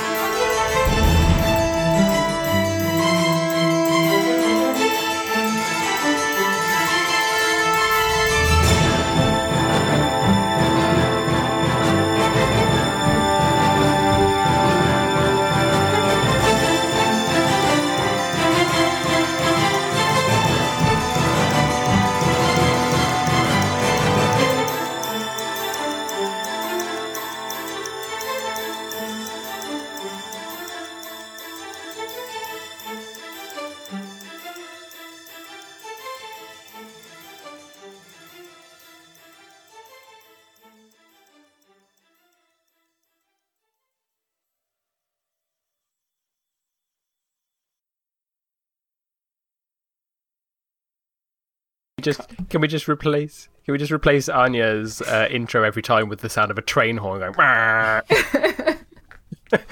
And I'm. Wasn't there? I wanted to make a joke about how that's what it sounds like, anyways. Wow. Uh, that was a little bit mean, so then I couched it. It was beautiful, and I loved it. Oh, thank you. Wait, so this is the distance from Tolkien's miles. corpse to C.S. Lewis's corpse? Yes. Mm-hmm. Okay. Sadly, the fact that this is what the podcast has come down to now. Mm-hmm. We're working out the All right, distance yes. between writers' corpses. I was gonna say, sadly, we can't visit Phil- Philip Pullman's corpse, but that's not. I didn't mean it that way. Holy shit! Now That's- taking that's- the that- the more misunderstood use of death of the author that has Yeah. been moving across Twitter. I don't know what I'm I not sure if meant. you get demonetized on Apple podcasts, but Yeah. Yeah. that's what's going to happen. I happen. mean, we did already talk about Francis giving him COVID this episode. Yeah. So. Oh, right. So we will be able to visit his corpse.